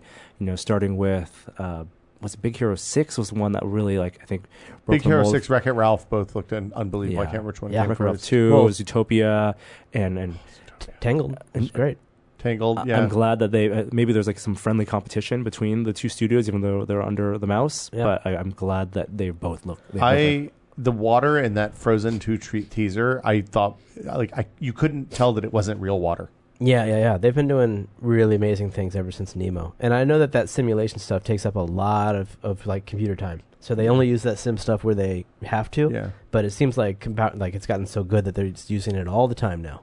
I mean, I'm, It's I'm not an amazing. animator, but from my understanding is that uh, these movies, like everyone, a lot of people think that when they look at an animated film, that you know one one team does it all, right? And but there are people who do the character modeling, or people do the actual an- rigging. Rig- this there's people that do animation. rigging. There's people that do skinning. There's people that do animate like But just in hand the- animation and just in the face look of it, animation right? and yeah. there's a whole simulation team. So like, pe- the artists aren't necessarily individually animating hair and stuff like and and, and water. Uh, simulation teams do a, some of that work and a lot of that work. And then there's also like special effects teams. Like when you think of like, isn't this whole movie a special effect? No, even the animated films have special effects teams that do things like fire and Or, or like the scene in Coco where you see the underworld, like when they're entering the underworld for the first time, and you see the whole scope of the thing. That was that was 16 million lights or something in that scene. Yeah. I I mean, it was bonkers. In Piper, the short that ran I guess before cocoa, maybe I can't remember the one with the bird on the beach. Mm-hmm. Yep. Like those those grains of sand, they place they they did that manually. Like they didn't they didn't use Well, it's a combination of some sim and, and some. the. I was told there was no sim on the At sand. all? No, it was all done manually, which is bananas. wow. But I, I mean, yeah, I don't know. It's it, those those teams that work on those movies are massive. You- All you have to do is stay and watch the credits to know it's hundreds and hundreds of people over many many years. I think Frozen is still the most, um, uh, the highest earning animated film of all time. Really? Yep. And so th- I guess they're, you know, I would imagine that this team got whatever budget they needed in order to make a movie. And Toy Story 3 was the highest grossing uh, Pixar film of all time. So probably the same same deal with 4. Wow. So both both of these Yeah. coming out, eh, which is also interesting because uh, like a movie like Lion King, which is coming out, technically animated, also under the mouse, but not done by either of these companies. None more more Wait, really? traditional effects houses. Really? Like it's it's licensed out and Really? you know, it's Oh, bid man. and done by uh, you know, MPC and, and I- Crazy. I don't know if it's ILM that's doing it, but uh, it's it's not an animated film in that sense. I mean, because it was not filmed that way. Because it was you know it was done with performance capture and and uh, and their version of, uh, of, of VR filming. Um, other film news: uh, Uncharted. Fan of the game, Uncharted. Uh, you know, I don't get into those kind of. I like the f- the They're- fourth one's good. Uh, they're all good. I just I can't get into them. They're just very long, lots of cutscenes. They're It's just- interactive movies. Almost. Exactly. Kind of, yeah. They're just as fun to watch someone play as they are to play. One hundred percent true. And uh, you- when I lived with someone who played those games, it was so much fun to watch them. I don't have time to play a full one, but the movie. Uh, people have long awaited for uh, Uncharted movie, and they finally Sony has the rights.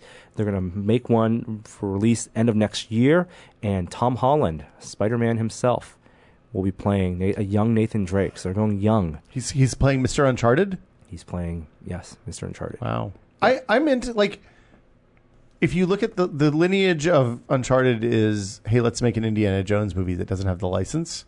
I'm okay with that. I mean that, that why, why not bring it full circle and come back to think making a that's- movie? That's reductive for Uncharted. I don't think it is Indiana Jones. It's, the tone is not not the same. It's I it's mean, in the modern. same way you wouldn't call Okay. Tomb Raider Indiana Jones. so let's make a Tomb Raider with a with a male lead. that's closer, but Yeah. it's it's still reductive. I think there is its own charm to to Nathan Drake's story, and and especially the, the type of action. I think the hallmark of the series has been the action sequences, um, and how how they bring that to screen, how they bring that tension to str- to screen. Well, and, and like the other thing that's interesting is like it's a it was a real challenge getting say the plane sequence from I think Uncharted three to work on a PlayStation three technically right like where the plane's moving the people are moving the, you're jumping from two moving objects in and out there's Yeah. a lot of stuff happening that's weird So how do you make that film, the film equivalent of that, that's still exciting when you've seen essentially that scene in Fast and Furious? right or or Mission Impossible Yeah. or any number of other things yeah so I, I don't know I'm I'm excited Tom Holland's great I love Tom Holland He can do his own flips. really He's a gymnast. Oh. You know when he did uh, the audition for Spider Man, yeah the, uh, the, it was the, the scene. Uh, one of the screen tests was was with Captain America, Chris Evans, and he was supposed to. Remember in the airport, he flips in and he has an exchange with Cap. Yeah. And it's on the script. It said, "Do a flip," and he's like, "Should I just do this flip?" And the casting director's like, "Can you?" And yeah, he just did the flip and then did the scene. I mean So I, he has the, the physical prowess. maybe that's why he seems so nimble Yeah. Uh, last bit of pop culture news. Hey, Lego. Lego ideas. The, the- this is the uh, they just did the E LEM they did the, E the LEM is did that out. come out of E Lego It's out, ideas? out of ideas. I don't- oh, it may have come. It may have just been a direct sequel I- to the Saturn V since that sold well. Yeah, that, I don't know if that came out of ideas, but this is where people can pitch their own um, Lego designs or my own creations, and then the ones that get above a certain number of votes go on to this uh, review period and and uh, voting, and the one that is approved next to be designed as a product because it won't be its exact design is the ISS, International Space Station. it beat out Lilo and Stitch. Suck it, Stitch. It beat out Sega Classic Arcade machines. Is there Wow, an, really? Yeah. Did they actually work? No, it's a tiny Oh, that sucks minifig then. scale. is there an interior? No, there won't be. I, I think it's going to be a model of the ISS. All right. Yeah. All right. So the LEM is a creator kit. I don't know what that means. No, that, that's just one of their lines, like city creator. I think. Okay. Yeah. It means we need to move the show on. It's hot in here. Yeah. All right. Agreed.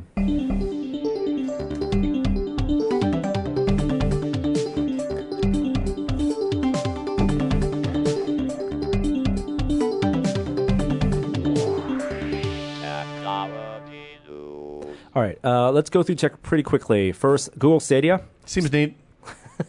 Have you played it yet? I played it at GDC, I but did I think too. they had the machine set up in so the you, room. you played Assassin's Creed? Is that what- Assassin's Creed Odyssey, I believe. yeah. Yeah, I It was seemed impressed. fun. I was impressed by the. I mean, on technical levels, impressed by the codec. Like, there's some weird shit going on. Like, that you move, and certain things are blurry, certain Oh, things yeah. are sharp at the same time. It's neat, and it's very low latency. But I, I'll be very curious to see if you can play something like, Su- you know, Super. What is it? Super Meat Boy. I, I would assume that the games that are going to work best are the mushier controls. Yes, ones. exactly. You're not going to be playing Mortal Kombat on this, Right. So it is Um, a scri- subscription service, ten dollars a month. and that just that gets you access to the entire game library, everything you want to play, all you can eat. Right? No. Uh oh. How much does it cost to get games? Well, how much do you pay for games? Sixty bucks. Then some what? games, sixty bucks. I have to pay ten bucks a month for the privilege of paying sixty dollars a month for games. You clipped your No. recording, dude. Jesus. No, thank you, sir. Look, you need just because you if you you guys need a compressor here. It's not my fault. I'm I'm vibrant and full of life, Jeremy. So uh, technical requirements: streaming rate of 15 megabits per second, latency below Is that 40. for 1080? Uh, I believe so. Okay. And uh, you know, no packet loss uh, over five percent. You know, 40 milliseconds. If you're on a good connection, most people get like in 20 to 20 to 30, Yeah, that seems 21 right. is what I usually get. Um, that seems low enough. You know, it's. Uh, but yeah, the pricing. It's just regular game pricing. I think Well- they also uh, they're expanding to Alaska. So if you're in Alaska, they have uh, servers up there now. They didn't have that during the trial. Crazy. Was one of the things. But the pri- but ten bucks a month. This is what OnLive did and didn't work out so well for them. Maybe it'll work better for Google. So h- hold on. There's a they're, they're selling like a bundle, right? You get Yeah. 130 bucks. You get a Chromecast controller and three months of Stadia. It's the 4K Chromecast Ultra that you get, not the vanilla one. well, this con- they're selling the controller that connects directly to Stadia, right? They are Yeah, selling it it's a separately. Wi- Wi-Fi. Seventy dollars Separately. separately. Seventy But dollars. the, cro- the the bundle comes with the controller as well. Yes. But this controller, it doesn't connect to a local thing. You, correct. Yeah. The, the bundle. Yes, the hundred thirty dollar gets you the Chromecast. Gets you the controller that does not connect to the Chromecast. It has its own It internet connects to connection. the Wi-Fi, yeah. So you, you all everyone goes. I mean, all goes through your router anyway, Yeah. right? Yeah. So it all goes to the cloud, uh, and then the signals just connect in the cloud, and your video comes back to your Chromecast, and you can Right. see your actions. Uh, and three months at the whatever it is, the ten dollars a month.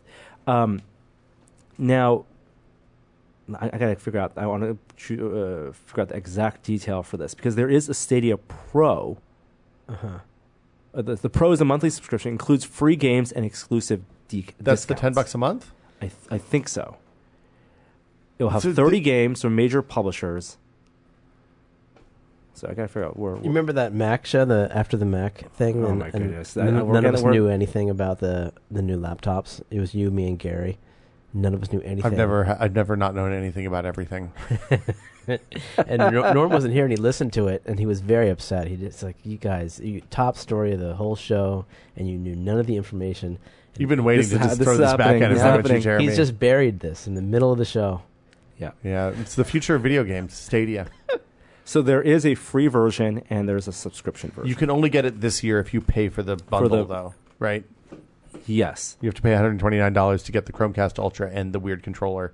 I wish that they had had the controller at GDC. That's the thing I have questions about because it looks like it would be really uncomfortable to hold. Oh, really? And I don't know if they've had them on the floor at E3, but I'm I'm curious to hear what pe- people's feedback is on the actual So controller. the clarification: the Pro. This is where there's confusion. Stadia Pro Yeah. is the standard bundle. Yeah, the $129 bundle. No, is the monthly monthly Oh, ten $10 dollars a a month. month. It's Okay. called Stadia Pro, Okay. and that includes free games to play. Well, Like the- like a- games that a you're selection. paid includes games a selection of games to play. Like They're 30 not free. You're games to paying ten play. bucks a month for them. and discounts Okay. because some newer games, which they have not talked about, will be purchased separately at full pricing. so we're looking at like an Apple uh, Amazon Prime model where you can buy the brand new stuff or the old stuff. If you wait long enough, eventually it'll probably lo- load up on Oh, Prime. yeah. I'm fine with that. So games that will be part of Stadia Pro, the subscription: Destiny Two, Which is also going to be free to play on Steam. Assassin's Creed, Doom, Doom Eternal, New Tomb Raider, Final Fantasy, Metro Exodus, uh, Darksiders Genesis. So like if they have a relationship with your preferred studios or preferred publishers, then it might be a great like this might be a real good way to save. Like you could reduce if all you want to play is Bethesda games, you can save a a bunch of money by paying 120 bucks a year or 60 bucks a year. Math is hard. Yeah, and then for the ga- for for Stadia free, will be, then you get to buy the games and just use their service for free. But you buy the games, so they become like a Steam equivalent. Yep. and then you own them forever and ever. And presumably, if Stadia stops, if they when what happens when Google decides that they're going to do the thing that they've done to every other Google service that they didn't make enough money on and kill it? They're not going to give you Inbox. Steam codes. Yeah, they're not going to give you No. Steam codes. Yeah, to- they're to going get Mm-hmm. to the refund games. you your sixty bucks. No, your license was tied to the service, just like Apple. Fuck that. You're buying licenses. I'm just surprised. Like it seems like Google's whole strategy of making money is ma- ads everywhere else. Why not find a way to make all the games free and make it ad supported? I don't know if you how much you know about the ad market these days, Jeremy, but games cost a lot of money, and ads do not make a lot of money unless you're at a massive volume. Yeah. Yeah, No. and an, an Did you guys instant way to pre-order buy a kit? things. No, I, I, I think I'm gonna wait. Did you buy any of the stuff on uh, Sony? They're, they're having a huge sale right now. uh, I can- had almost all the stuff that was on Oh, sale that see, I wanted. I picked up Spider Man for twenty bucks. Yeah, Spider Man's a good deal. God of War for twenty bucks. You can get God that- of War's twenty bucks. Yeah. God of War's twenty bucks. Holy smokes! and you can. It's only for another week or so. The Oh, my Epic sale was goodness. really good too. They were taking ten bucks off of everything on the app, Epic store that cost more than fifteen dollars. I and think the mini retro miniature PlayStation. You know, like the little Yeah. guy. You, uh, that thing's bad. thirty bucks. It's bad though. Yeah, but it's only it's seventy percent off. Yeah, but it's but seventy percent off something that's bad. It's still bad. Why is it bad? It's uh, only D-pad games. So like the games that you want are probably stick games. Yeah. Oh. Yeah. okay, uh, moving on.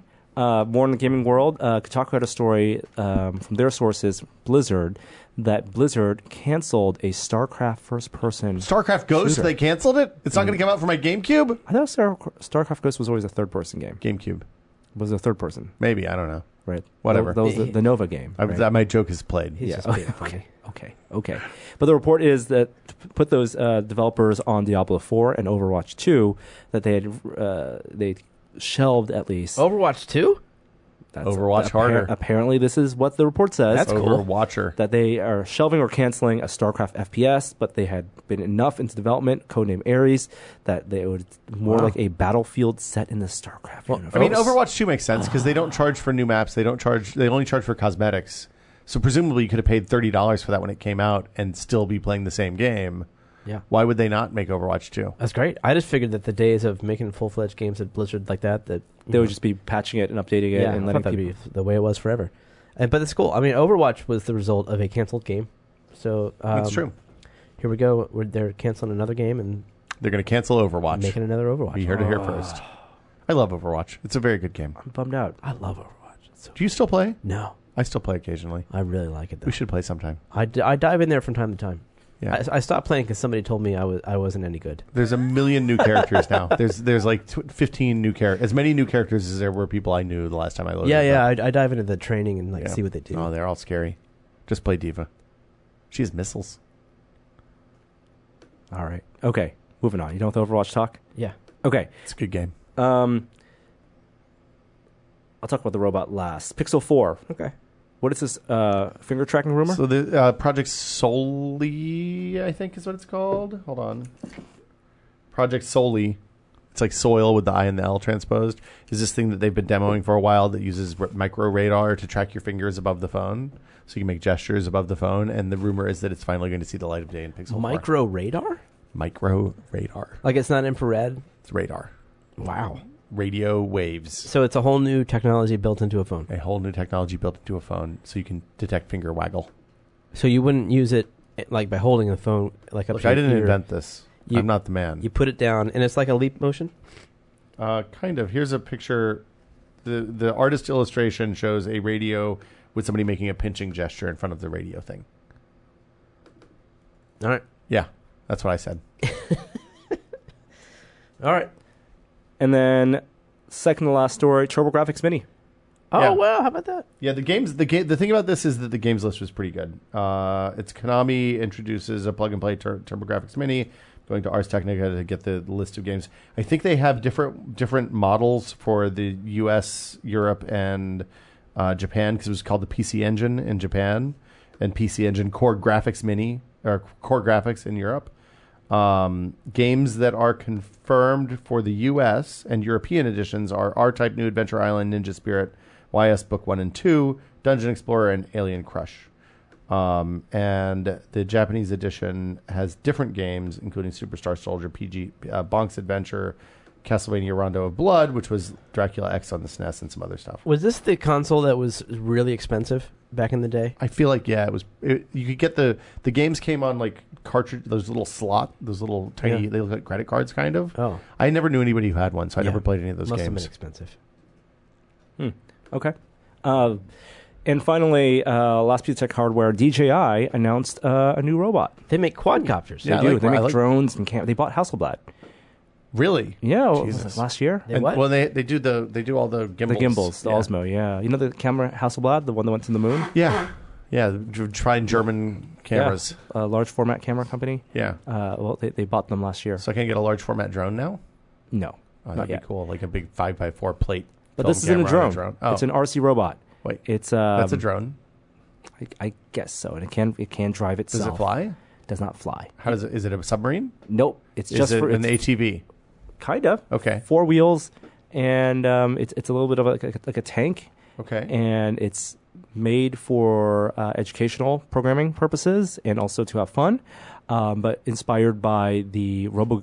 Uh, sorry, the uh, uh, RoboMasters competition they have over in China that DJI has sponsored and, and created. So, if you haven't seen, I think The Verge has a, a clip from 2016 where they went to document the RoboMasters competition, and it's basically like their version of BattleBots or First Robotics. You know, students come together, build their robots, and they compete in almost like a real-time strategy game.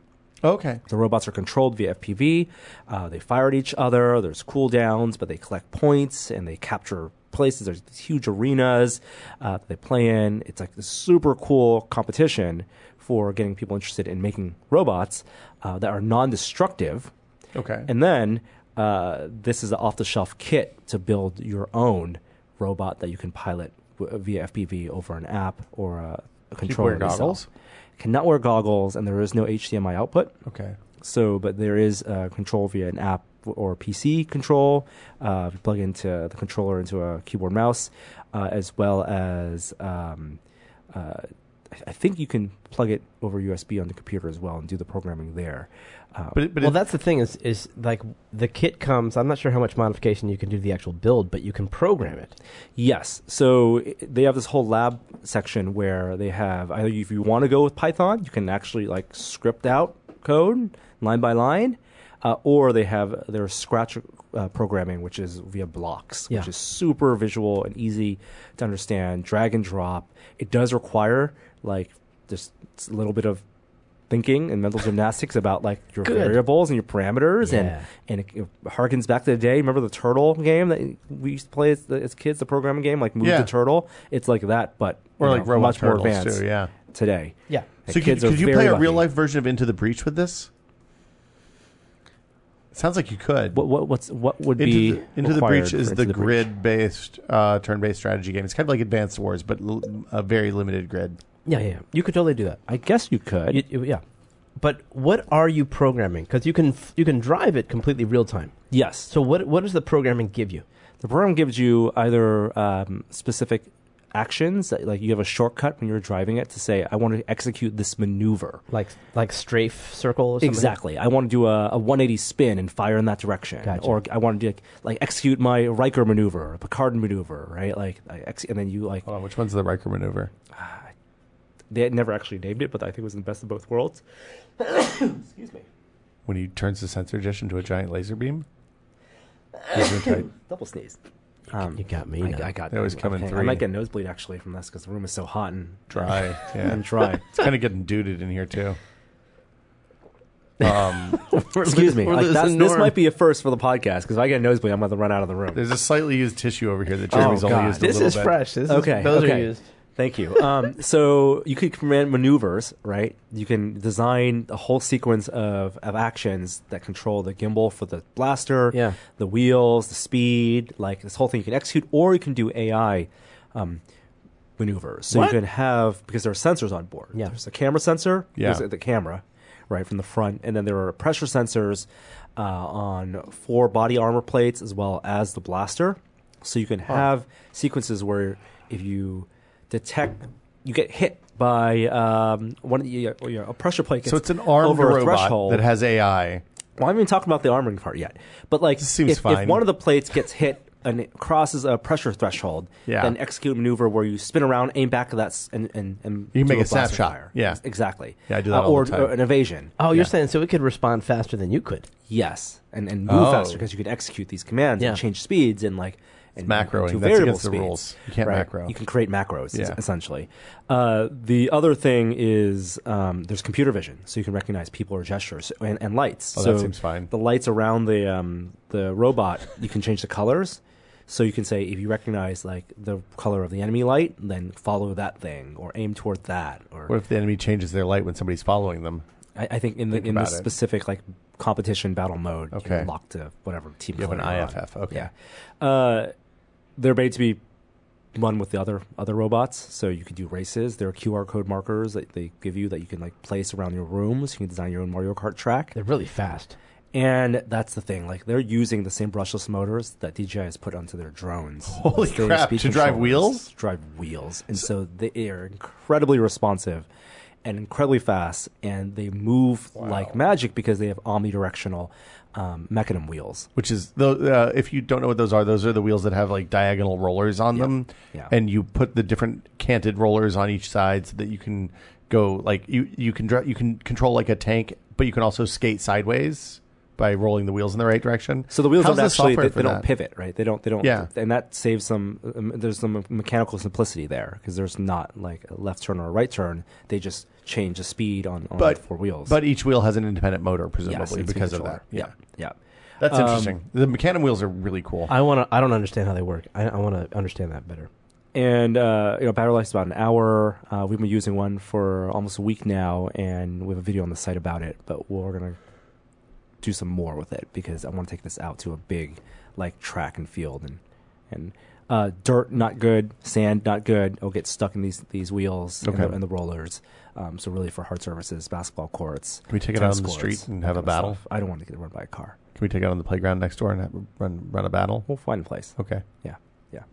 Um, I think that's it for technology news. Oh Oh, my God. before we move on, h- I'm going to give you time to set up the uh, the next segment. I do Oh. want to thank the other sponsor for this podcast that makes this episode possible, and that's Netgear. You can upgrade your smartphone, TV, and laptop, but when's the last time you upgraded your home Wi-Fi? The future of Wi-Fi is here, and it's time to welcome Wi-Fi 6.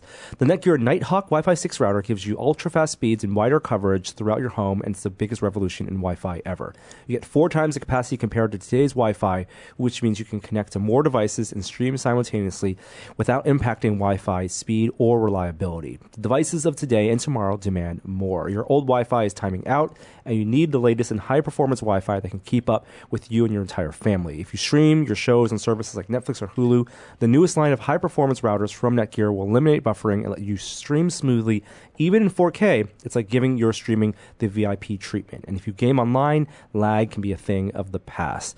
Turn your Wi-Fi up to six with a Nighthawk Wi-Fi 6 router. Check it out today at netgear.com slash Wi-Fi 6. Again, that's netgear.com slash Wi-Fi and the number 6.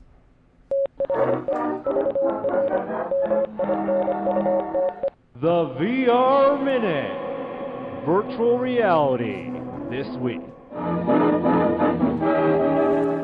Okay. All right. So much VR news.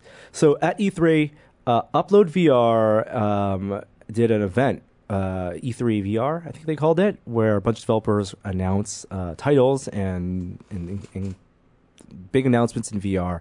Uh, so we're going to run through some of those pretty quickly first, because not all of these were shown on the show floor and I get to play them. But for example, Budget Cuts 2 was announced from Neat Corp. But not from Neat Corp. They've partnered with another developer. Oh, okay, Yeah. okay. So, but it's you know they're taking the, the, the design of their game. That's and awesome. Expanding it, and there's a Yeah. bow and arrow now. They want, yeah, that they're trying. It's a much more like outside of a of the office space. Your- Yes. your, nose isn't bleeding. You're doing okay. fine. Oh my god, I'm, I'm freaking out. I, it was bleeding yesterday. Actually, give me give me it because it could be bleeding. You're fine. They uh, they saw High in the drama. first game that people were playing very very cautiously, and they want people to not feel as you know scared to r- not run and gun so much, but but engage the robots. That game is best when you move move kind of stealthily, but it was mur- most fun murdering for the me robots. for, yeah. for Purpose, yeah. the stealth. Like Yeah. I, I like the the cautious aspect of the game, but we'll see. Budget Cuts Cu- Two. Uh, there are also uh, a new game from um, Cloudhead Games.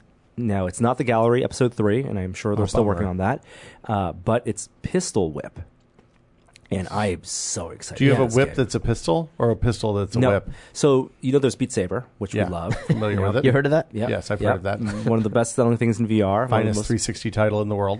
Uh, and uh, there's also uh, Harmonix came out with a game that was, you know, another rhythm Dance music Central. game. No, for VR.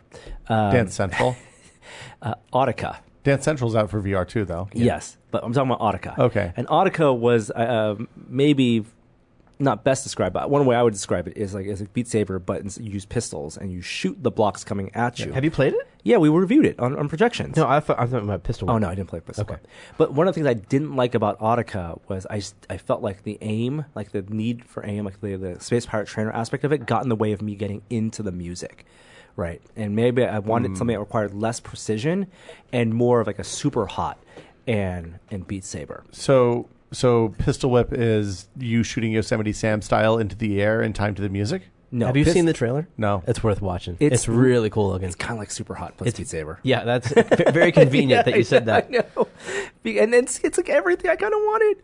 But um, on Rails, you're going through action sequences and you have these, you know, the targets. Oh, stop. Oh, you got you got, you got to turn down the music. Well, you got to turn down the music. But you're on Rails and you're basically Oh. you're shooting enemies to the to the beat because it is a music rhythm game. But you're feel this feels more like the John Wick game that I explicitly talked about. Um, But you're when also we reviewed dodging. Ica. They, they compare it to a bullet hell game just as much as any other Yeah. gen- genre. And so, wh- but what I'm curious about is how is it a, mu- a rhythm action game? Because How- I bet you get the most score when you fire on the beat. fire on the beat. Yeah, this is like the club. double- you double remember, tap on the remember beat. Sega game, the club, where you had to murder people on the loops. Like you had to- it was like an arcade game where you had to go through the on the rails and kill people. It wasn't Hmm. that called the club. I don't know. Um, it's like that, but Crypto the Necro Dancer. This this is very much a Crypto the Necro Dancer type inspired game. Um, in that you have to do the murdering actions on the beat, or else it doesn't count. Probably. And I, I like that, you know, maybe like, I feel like the aiming aspect is probably the least important part of this game to me. I, I, I don't want to struggle. I don't want to think about aiming as much as I want to think about timing. Well, they said that you don't even have time to think about making headshots. Exactly. You just want to get the timing right, and you want to feel like the music. You want to feel into the groove. You know, you're a John Wick with AirPods on. I I still think don't. I think he would It's wear Ryan Reynolds AirPods in because Blade it would Three. mess up his, Ryan his Reynolds, situational. Ryan awareness. Reynolds, Blade Three. Put those AirPods, put those uh, headphones on before you kill Yeah. vampires. yeah, Yeah, Huh. I still don't understand the rhythm a- um, aspect. So I'll be very. maybe curious that's to just uh, play it. that it could be s- just for scoring, right? I don't know. I, I, the uh, graphics are awesome looking. Yeah, yeah. So uh, that's coming in from Cloudhead. Uh, the other announcements um, are ports to Quest. Very exciting. Onward's coming to Quest. I I, Echo. s- Go ahead. I forgot about the thing I was most excited about in the Switch conference, which was Cadence of Hyrule's coming out very soon. I don't know what that is. Cadence of Hyrule is the Crypt of the Necro Dancer people making a Zelda game with Zelda music Oh. and Zelda dungeons. Okay. Yes, it's very good. Danny Baranowski's doing the music. It's awesome. Oh. I'll insert that back into the Yeah, just go cut- Nintendo cut- Direct. Uh, cut that back in. Yeah, yeah. Sorry about that. Uh, Echo Arena coming to Quest from Ready at Dawn. That's good news. Hell yeah! and Arizona Sunshine coming to Quest from Vertigo also good. Games. Those guys are great. And I'm super excited for all all three of those things. What did you get to play? Echo Arena. I did not get. to Were play they it. de- showing that at E3? Okay. At least not not for me. Were you able to ask anybody questions about it? Uh, not really, because I did get to play Lone Echo two. So the things I did play Lone Echo Ooh. two. Jeremy's less excited now. You don't like Lone Echo? No, no, no. I love Lone Echo, but I'm much more curious about Echo Arena on Quest. I want to know if it's cross p- uh, play. I want to know if you'll be able to play Yeah. against PC players. I want to know if it's cross uh, buy, so that if you already have it on Right. Rift, What about we'll- Echo we'll get for Combat? Does free. it come with that? It doesn't sound like it is because they would have said Echo Games. They would have said like so just they're said Echo presumably going to Arena. roll out Echo Arena first and then Echo Combat I later. hope if so. they can make it That'd work. be great. Yeah. TBD. I think is probably. I'm excited a lot about of this playing that in stuff. the backyard. That sounds like it'd be really fun. And I want to know when because Yeah. Rue said soon. What does that mean? Soon means a lot of things. June soon. We're in June already. I don't know. So uh, Sorry. Lone Echo 2 got to play uh, about 30 minutes of that. Looks Wow. gorgeous. I think the big theme for what I did get to see and play um, at E3 from Oculus this year was like when you played Asgard's Wrath Yep. a week ago.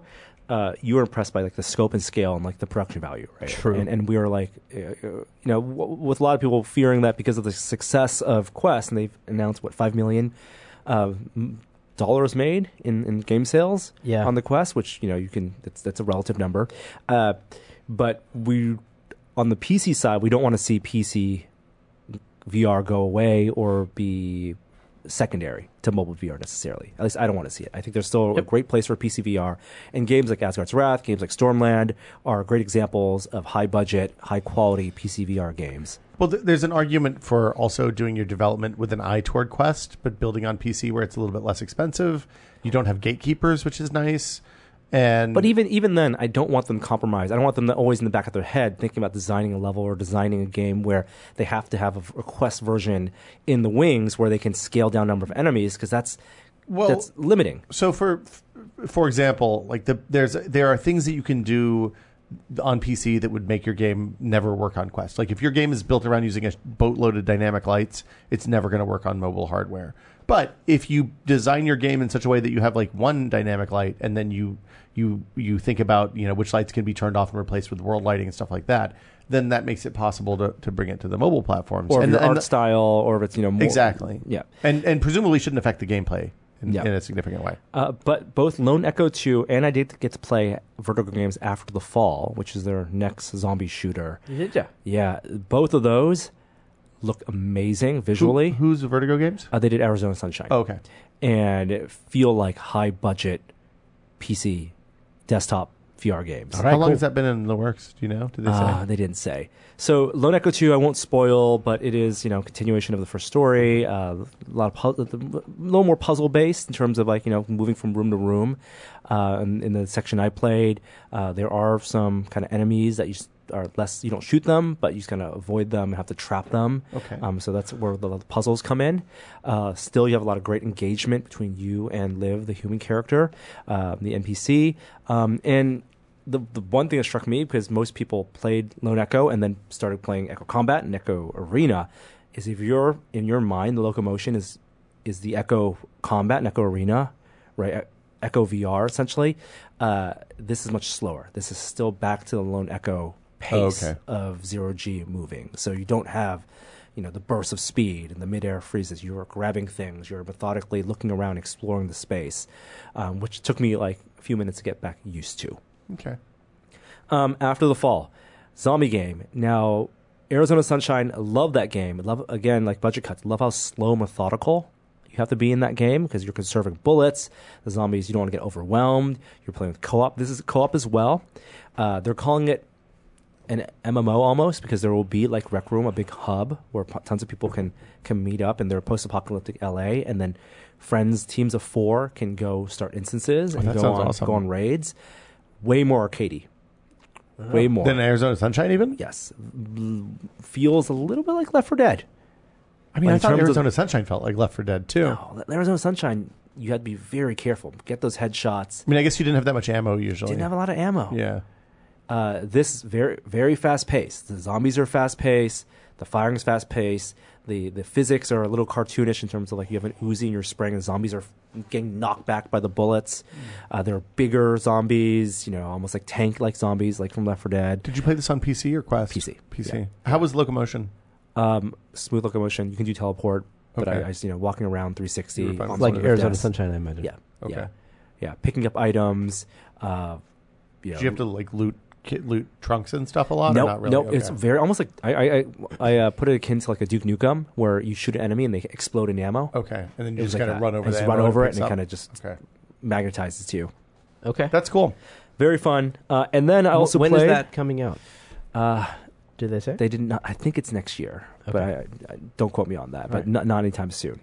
Um, it sounds like sounds like there's a lot of work to do on that. Okay. Uh, Beat Saber 360. yeah, yay or nay on that one, Norm. Yay, Yay? easy. That sounds yay. awesome. So is it really 360? Because the short video clip that hit the web looked more like Beat Saber 90 degrees. one, I would call, say right now 180. Is it full 180? Like over there and then over there? Yes. All right, cool. Is No, it I- quest only, or is it going to be on everything? uh, It's going to be on everything. I Okay. think the reason it's not full 360, and, and they can, you know, maybe 360 is when the difficulty goes up. I played normal difficulty on Ah. one of the Imagine Dragons songs, The Believer, and it was mostly around 180. Yeah. Um, of course, it's a little bit difficult to tell when you're in game. So are there different How does it tracks coming cue down you? towards Yeah. Yes. So I- I call them rails, right? Yeah. Yeah. And in Beat Saber, you think of a single rail down the center. And the question is, is it going to be like discrete, you know, think of it hours of a clock, every five minutes, is it going to be a different rail Uh-huh. that you come down? They can be in any angle.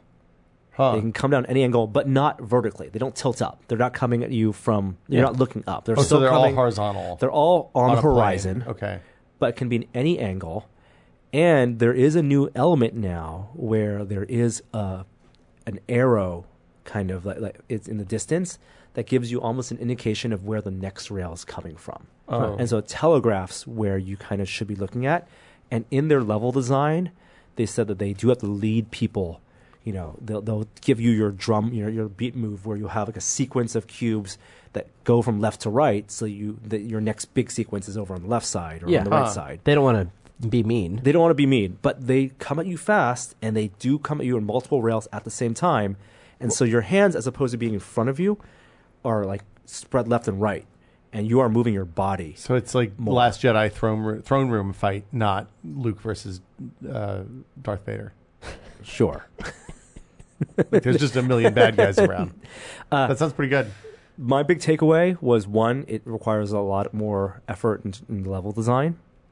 So they did say that their goal is to make every level, with it, if they can do it, have both a linear forward-looking rail only and a 360 option, which means they're basically doubling the amount of work at least. Are they, have going to do? like add 360 to the old songs? They didn't say that yet. This is still kind of like an experiment. It will, but it's co- committed as a feature. Like they're, it's It gonna seemed come. like they were testing the water with, with like the letting people play this at E3 from what their Twitter Yeah. tweets said. How cool would it be to be 360 on Full the, 360? on Quest and be, do like drum fills that go in a, a full circle? How cool would it be to do multiplayer back to back with someone? What? no, you can't. That is not a Oh. real feature. I'm just saying. Right. When is this coming out? That's Did not they say? dangerous. uh, they, they, they they didn't have Soon, an exact okay. date. Yeah. But like this year, you think? Or I think this okay. year. I, I think absolutely this year. I mean, this is a, it's a five person development team. People went really bonkers for this. Yeah, and they've sold a bazillion copies There's of that five people working on this. They launched their new song pack with Imagine Dragons from their hotel room game. Yeah. at E E3. so it's it's a, s- they only have so many resources, but you know we love this game. We know people are very passionate about Beat Saber. One of the questions I asked them, uh, we didn't do a formal interview on camera, but one of the things I said, when, in terms of the creative direction, are they pursuing features that make it harder for and more fun for people who love the high score aspect and want scoring, or are they trying to in- introduce features to get people more casual players more feel like more like they're in, into Like the more music? of a badass. Yeah. Yeah, because those things don't necessarily They're counter. they're no, Or not they can always, be. but they can be they can be counter. And I think for them, their their mantra is they want people to be you know spend twenty minutes in this every day. You know, Okay. Spend spend some time in it and build it into their Are routine. they going to do and have fun. officially licensed Beat Saber uh, wrist weights for people who are? I, I see. You can do your own. Okay. Yeah. Hey, so you mentioned the DLC. It, does that mean that they have um, some sort of DLC thing on the store now? Because I didn't think they had that, and that games had to develop their own DLC backend On Oculus Store. on Oculus Store. Yeah, Uh, Oculus Store has DLC stuff now. is They my do. Understanding. I don't know if they have it on Quest yet, but I think Okay. they have it on the main store. Gotcha. Uh, so that was just the one song I played there. We're going to try to get some capture from them. Um, Is, que- is capturing from the Quest any easier yet, or not yeah, really? I mean, you have to go to the home menu, press record, and then it saves a clip on oh, on the device. Oh. device, Okay. or you know, share it on Facebook. Yeah. Uh, and then the last thing I played was a Wolfenstein Cyberpilot, which is feels like you know it, it looks great. It's a mech game. You're holding you know two Vive controllers. Is it one of those mechs that they you have in Wolfenstein 2, I guess? Yeah. Okay. Yeah. Uh, That's and tou- you know, two stick control essentially, touchpad and aim, two aims. You know, it's it's kind of like the type of arcade shooter you'd go to an arcade to play 15 years ago. Except Okay. now you can play in your home. Seems like a, a perfect launch for the for the Knuckles controllers with Ye- the sticks. You know, I, you get exhausted because you're not actually holding on to oh, right. Big Mac, Yeah, you're so not resting your arm. you're- Is there, do you play it sitting down usually? play sitting down. Okay. Yeah. So So you have like, arm rests in your put chair, my- probably. Put your, your your arms on your armrest or put it on your knees and just kind of use Hmm. your wrist to, to aim the, the rockets and the, the bullets. Uh, Other news: uh, Rec Room has a, a new feature for for mobile disc They- golf for Quest. for Quest. yeah, they they released Only for Quest? Well, no, no, no. Oh. It, they're releasing slowly by. s- You know, Oh, so slowly. they don't flood that new market with. It's not that so much as they got to get it working. Oh, okay. So last week they released the first quest, which was the first quest that they made, Which was the Golden medieval trophy? one? Yeah. which was yeah, it was the one that sort of introduced Yeah. their That whole one was concept great. of it's made by a you know a theater department. Yeah. and it's it's fine, it's great. And so that's out now. And this week they released the first disc golf level, which is the lake level. Oh, nice. Okay. Yeah, I actually I really like the disc golf in rec room. It was uh, very relaxing for us to just hang Yeah. out in there and, and, Good- and chat. Good experience. Yeah. Uh, Oculus Go has been cut in price Uh, by Can't imagine why. 30 bucks. So the yeah, it's uh, both the 32 and 64 gigabyte versions, or is it 16 and 32? I mean, that seems like a 1632. product that will be end of life soon. If I'm That I was our can't big imagine. question, right? Like, you know, now that Quest is out, like, well, they are is- is adding there- three off mode to Quest. So like You mean right now, six off mode. no, I mean three. If you are in a dark room in Quest, it doesn't work. Like you can't do anything. Oh, right. So that's the one thing the Go has going for it is that you can still use it for media consumption in a d- dark room. Oh, so right now it doesn't just fall back to IMU mode, Nope. and it, it just turns it just goes black. but but, but Carmack said it's coming. Okay. So yeah, once that's in there, it will be fully you know basically knocking this Go in the dark. Yeah. it'll be obsolete the the go Yeah. except for the price Yeah, exactly. Yeah. uh, Huh. all right let's talk about virtual desktop Yeah. this is the the big thing and i know people have been uh, asking us to to chime in on it uh, but let's set up exactly what happened so it sounds like virtual desktop uh, which is an app for uh, it was op- app for vr Been out for a long time. desktop vr Uh, G- has been developing it for years. uh, and then it was one of the launch titles for Oculus Quest, uh, with new, new features being added regularly, a way to stream your desktop to your headset. Yeah, uh, we recommended it in our Absolutely. list of Yeah. recommended apps. um, and it does something things that some things like big screen doesn't do, um, including now you can play games, right? So you can launch a full screen game on your desktop and emulate the. Well, you've always, you were always able to launch regular desktop games, so you could connect a gamepad to your headset that would get piped over your network and become a gamepad on your PC, Wow, and you'd really? be able to That's play cool. play PC games, you know, on your virtual m- Steam Link for VR. monitor. That beats the shit out of the thing that I. Yeah. Okay, that sounds Ste- good. Steam Link for Yeah. VR. totally, Yeah. definitely Steam Link, but not just Steam. The entire A- anything, Windows anything on your ecosystem. You can desktop, play, you can right. play a flash game. You can play Yeah. a web browser game, Right. uh, whatever. right? And And then last week, the developers snuck a feature into the latest build. And this was a feature that was not advertised, but people quickly discovered it. And what it allowed for you to do is if you launch Steam VR via virtual desktop, the video, the stereo video for Steam VR would get piped through and you would be in Steam VR. And he installed the drivers so that Steam VR would see the remote connection. Oh, because as- Virtual Desktop has a desktop client in order to work. and they would that Yeah. would you you would see them as track controllers and a track space. So you can actually draw a chaperone. You can Wow. actually play Steam VR games streamed. And both Jeremy, we both we both did this. Yep. I would say that Did, the- how did it work? I mean, and there and, and to be clear, there are alternate ways people can sideload apps right now Yeah, yeah. to to get Steam VR working on Quest. ALVR is a popular app, th- but they all require side loading. Thi- Yes. This, was the first really Oh, in the easy store. method. Yeah. Super easy. You just buy virtual desktop, and, and from a lot of people, How, they bought how virtual well did it desktop work? for this. So it really depended on your connection.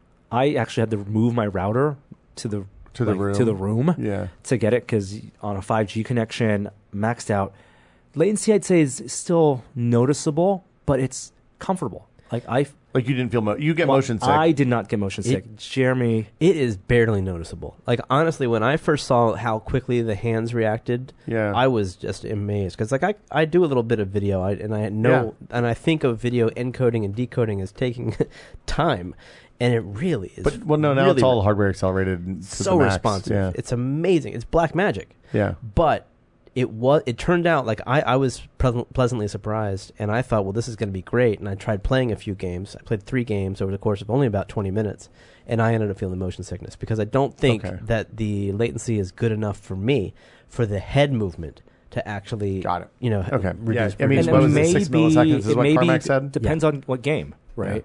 Like for me, I was never going to play Beat Saber or play Spa- Spider Tracker, not just because those games are already on Quest, but I'm going to choose what type of VR game that isn't on Quest to play. Like Trover Saves the Universe. Yeah. That's a great sitting down. You can move your head as fast as you want, more of like a sitting s- VR experience. Yeah. That's not available.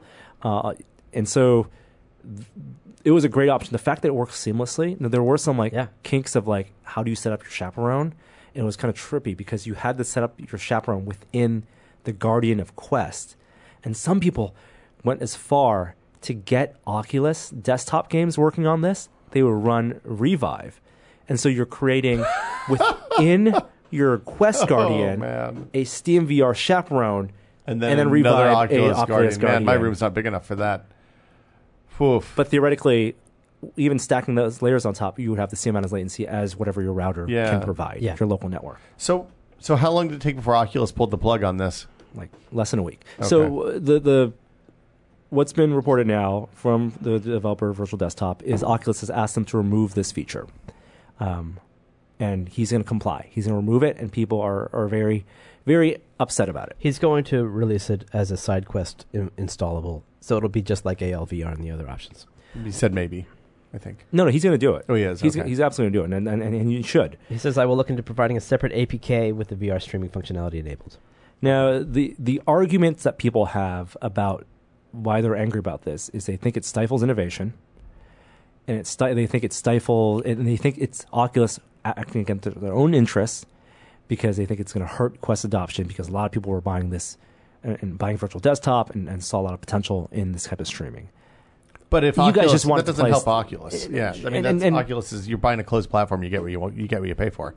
I will say it is Ocu- 100% Oculus' prerogative to y- do whatever they want to their store Yeah. and allow apps and have their own policies. And we've known for a while that the request uh, policies have been a little more restrictive. Had he found a way to do this with Oculus games instead of Steam VR games, I wonder if they would have had the same response. I don't Oh, know. almost certainly. I, I, I think the well, I think the answer that th- the reasoning they gave him w- sounds like that this hurts quality of experience on Quest or hurts, and I don't know if that's about latency and Yeah. about people being misinformed about like what the expectation is when you're running something remotely, uh, or is it purely a we're a closed store. We you should only be playing things that you bought in our store. In many I ways, mean, that's what that's reminiscent what this of- is about. And- it's like, and- it's and like that's- Steam Link on the exactly, iOS, exactly. or- Which or- eventually, Apple allowed through. Yep. Steam Link on But iOS. they had to take out the store functionality, so you can't buy games through the iOS version of Steam Link. On But the you can Android buy- version of Steam Link, the store is still so there. very much like Amazon and uh, well, Amazon on iPhone, very different. They just didn't didn't want to pay Apple royalties. But Virtual Desktop still lets you play games on Steam, just not Steam VR games. yes, So so uh, Space Pirate Trainer is fifteen bucks on Steam. It's fifteen bucks on Oculus. So like it's not Uh, but- like it's not like people are buying doing I this to don't- save money and buy the cheaper version on Steam. and I that's been don't out think the there quality of longer or experience whatever. is good enough. To Jeremy's point about like feeling a little nauseous, that that people should be playing. If they could play it on Quest, they should be buying it el- elsewhere. I mean, I think that's the argument. Like the the here's the thing. Presumably, if Oculus could do this and let you play PC games on the Quest through over Wi-Fi, they would have done that with the Oculus Store stuff because there's more titles on the Oculus Store, and that that way It you're could also be a tech problem they haven't solved yet, Right, Or that's they're what not, I'm they don't saying, feel like yeah. they're ready to announce yet because they don't feel like Well, on this point, let me say this: somebody tweeted days ago, "I just played Echo Arena on my P- on my PC's GPO using Oculus Quest, presumably using ALVR or possibly, Yeah. like you said." Um, and Carmack replied, "Yes, it can get much better." So they're working on it.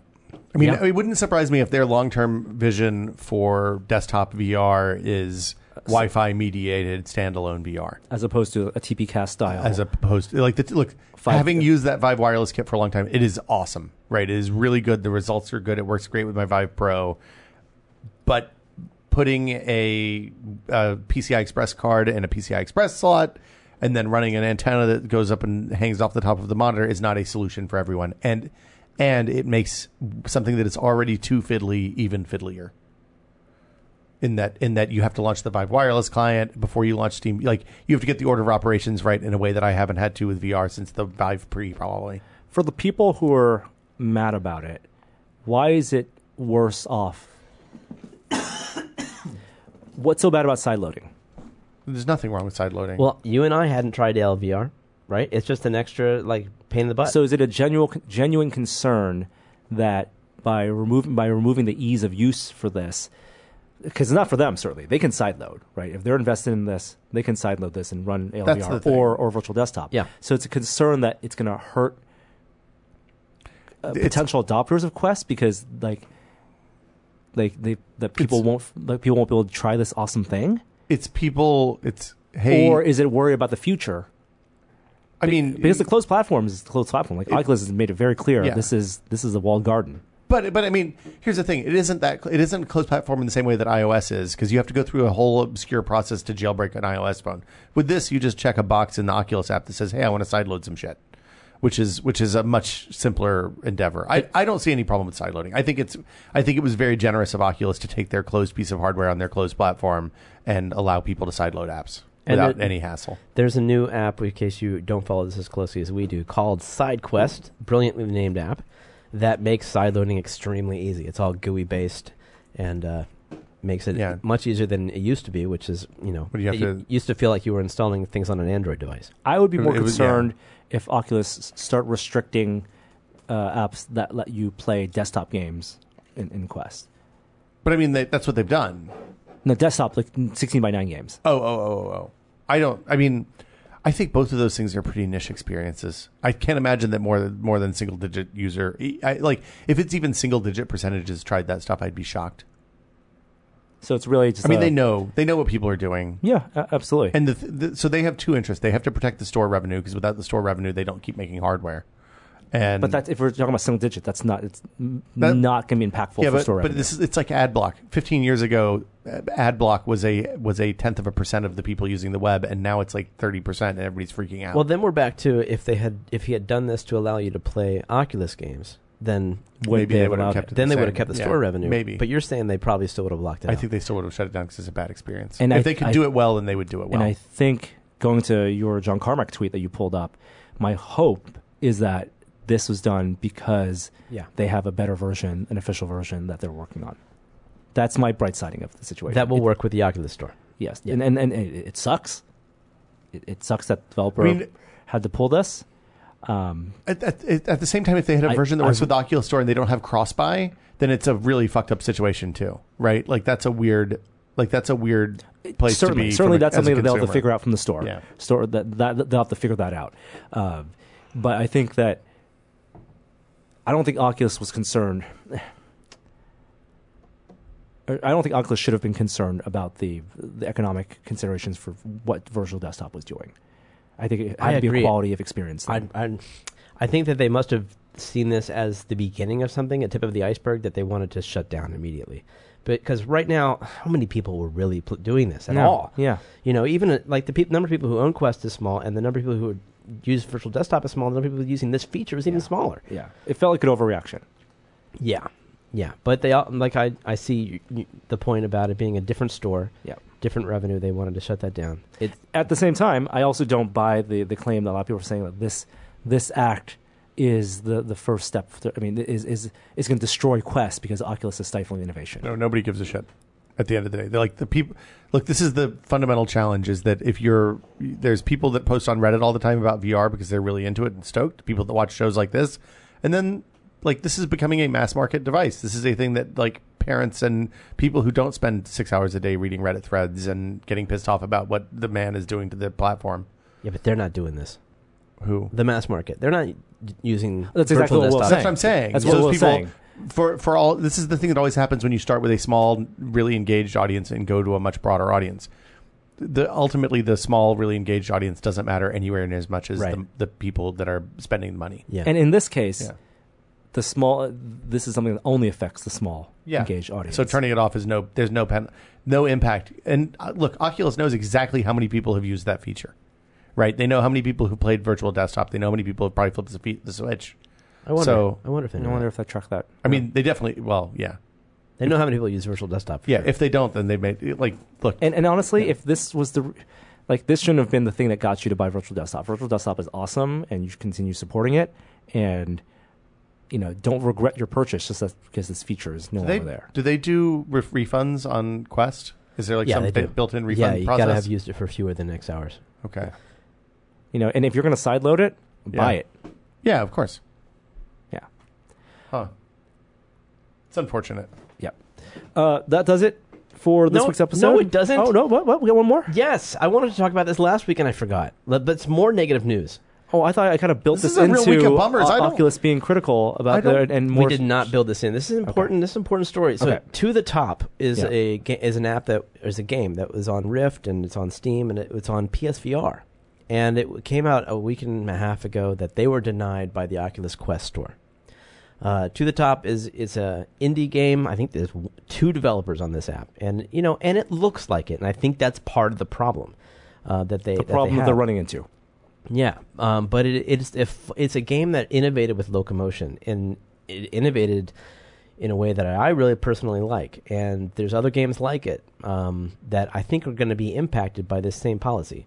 But so when Quest before Quest came out, they said that their uh, their rules about what apps would be permitted to be on the store would be more restrictive than they'd been on other platforms. And so I was wondering, like, where would that line be drawn? And it appears that it's drawn at to the top, uh, which it was good enough for PlayStation VR. You would have thought maybe they'd have a chance, and I'm sure the developers thought the same because they finished development for Quest, and it's ready to go. And like, they have 68 people playing it. They can allow 100 people to play it based on their own like, you know, internal uh, In build the, on the server. on the store. Yeah, so they got people playing it, and it's pa- apparently playing great. But Oculus said no. They said that it looked like a tech demo, and that it wouldn't be permitted on the store. So they denied it at like an app review phase. yes, So it wasn't at the pitch phase. no, and so uh, that was a blow to the developers. They uh, were planning to announce release, and then they got this, you know, this notification they wouldn't be re- uh, even allowed on the store, and it, it was came as a huge blow, and it's disappointing. I mean, this is. Yeah. I, I feel like the store needs a space for this, and I know that on the on the Rift store they have it. They have like the it's not Project Greenlight, but it's essentially Early access. It's Yeah. early access, and they, they tend to mark those games as such. They, they called them experimental for a while. And I would I the Quest store eventually is going to need that. And uh, if Oculus wants to go through a phase where they're very very s- careful about what apps are on there so that they develop a reputation, I understand that, but eventually it's going to need a space for more independent games Yeah. that don't have the budget to create a, a layer of polish, but they have great locomotion or innovations or gameplay that people h- clearly enjoy because these games have a following. And I say these games because when this was announced, um, the developer of Climby said, "You know what? My game is ready to go as well." His I- game doesn't look that much different than this. and unfortunately, I think I'm just gonna, gonna throw in the towel on this. I'm not even gonna bother. If you're not gonna be admitted to the store, they're not gonna let me on the store. And the developer of m- one of my favorite games of VR on any platform, Jet Island, said the same thing. And those Huh. are all games with similar aesthetics. And I, I feel like that is the aesthetic value is paramount I mean, so so to Oculus in a way. Do you that- think this is just a time thing? Like, you Like- know, one year later, mm. they'll be more open once the store is more, more populated. that's my hope? and they have s- put the resources in maybe creating a experimental section because they they they control the storefront. They control what Yeah. people see. And- they can bury these things, but just let people who are passionate about them find them. Exactly. Like, and I understand. Like on Rift, th- it's kind of muddled. Like, and they probably saw that as a, as an issue, and they they just wanted to avoid it entirely on Quest because it's a very important platform for them. But if they want to make me agree to a, a disclaimer and switch on a whole new section manually, fine. And put those games there, bury them, do what you have to do. But I want to be able to to play them and buy them. this well, is it, it, it's a you bought slippery a closed slope platform because yeah. you you also then open the developers complaining about you know why don't or why aren't why aren't I getting equal footing? Because it does then it does feel like being a second class citizen.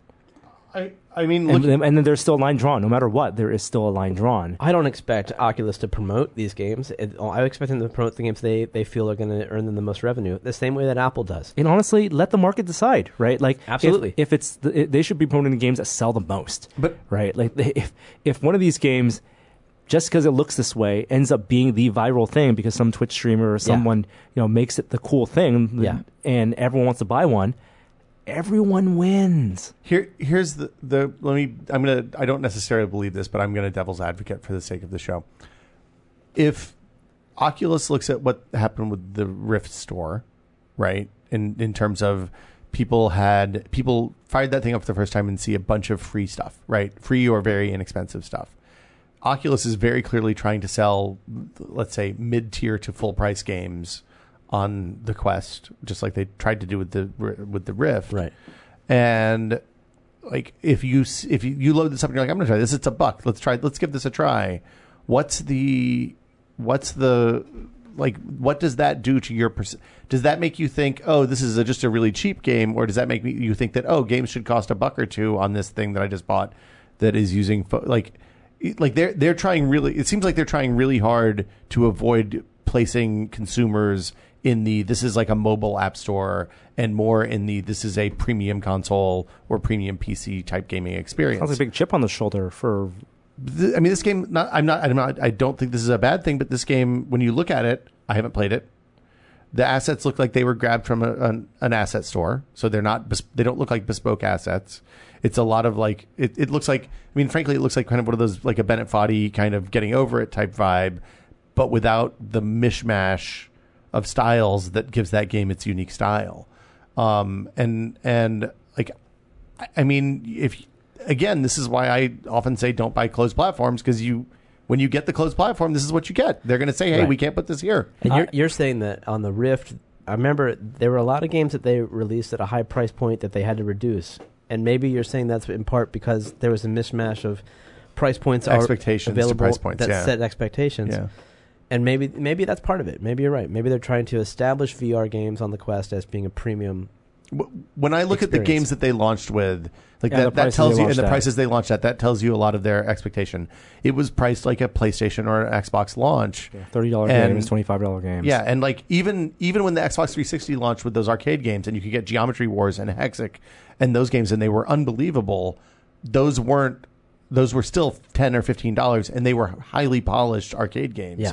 They weren't asset store art No doubt. like even with even with novel game like I love novel game mechanics more than the next person. I, I assure you, but but if they're worried about consumer perception, they're not going to care about novel game mechanics as much as they care about novel art. In the end, they don't have that luxury though, because the luxury is I think they do. no, but because they still need people to be in the headset. The challenge right now isn't getting people to to buy and spend full price games on on, on quality experiences, but in using the Quest on a regular basis and treating it like a valuable alternative to Nintendo Switch and an Xbox and and watching Twitch streams and and the only way you're going to do that a a year after you know six months after their launch titles have been burned through and people have been doing it is with the long tail of development and with indie developers. I- I mean, I think I think that if you want to make an argument uh, how this is bad, the argument is that this is going to squelch development on this platform.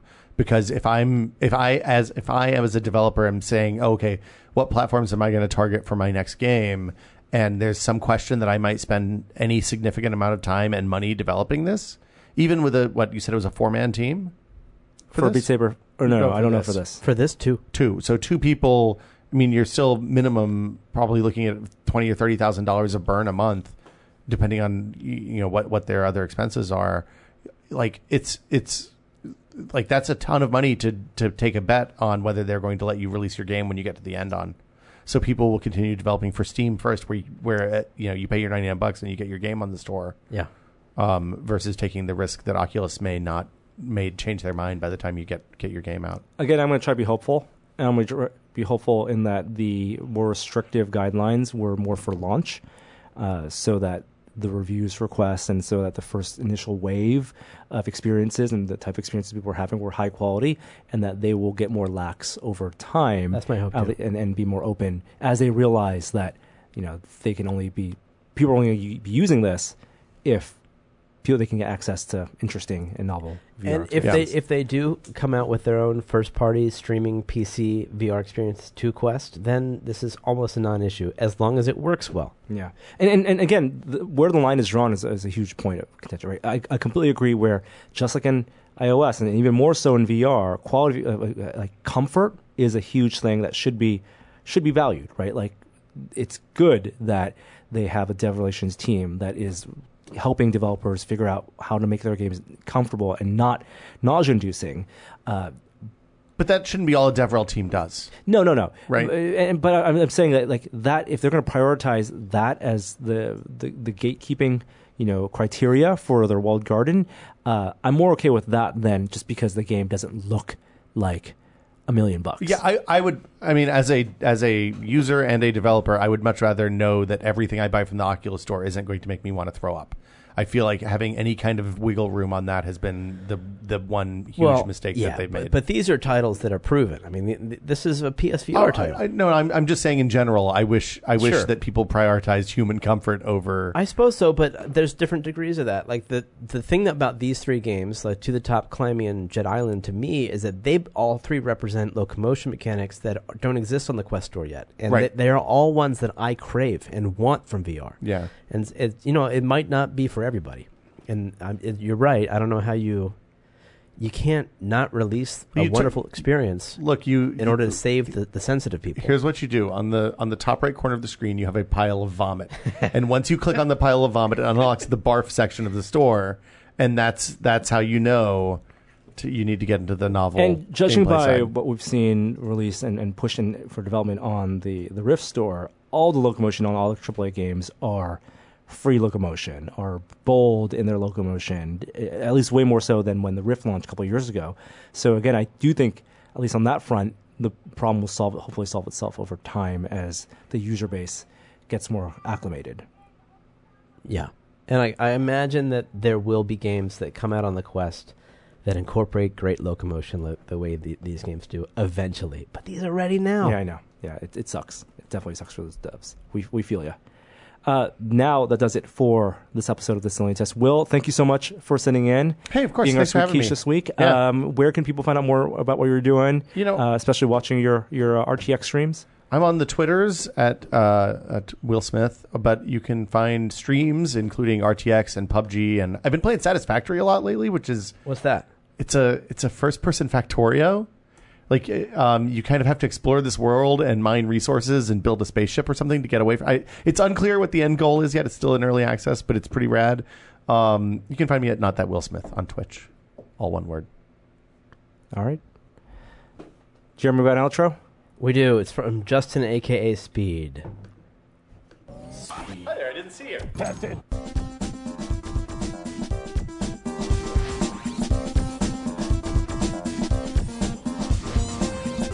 Because you're an especially aggressive I've gone to many events with Norman. I've I've, I've noticed uh, a few times just a fe- a, feeling of Hey, feeling. hey, things that annoy Less- me less is a Yeah. section I is, feel like- is I at feel the like end of the podcast. Skipping to the end already, huh?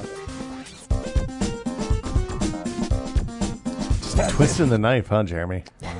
Wow. I think back Mom's a on this very one, good too. driver. Thank you. The car drives itself. I haven't been in your car yet. Wow. Thanks for offering, though. See you next time. Bye.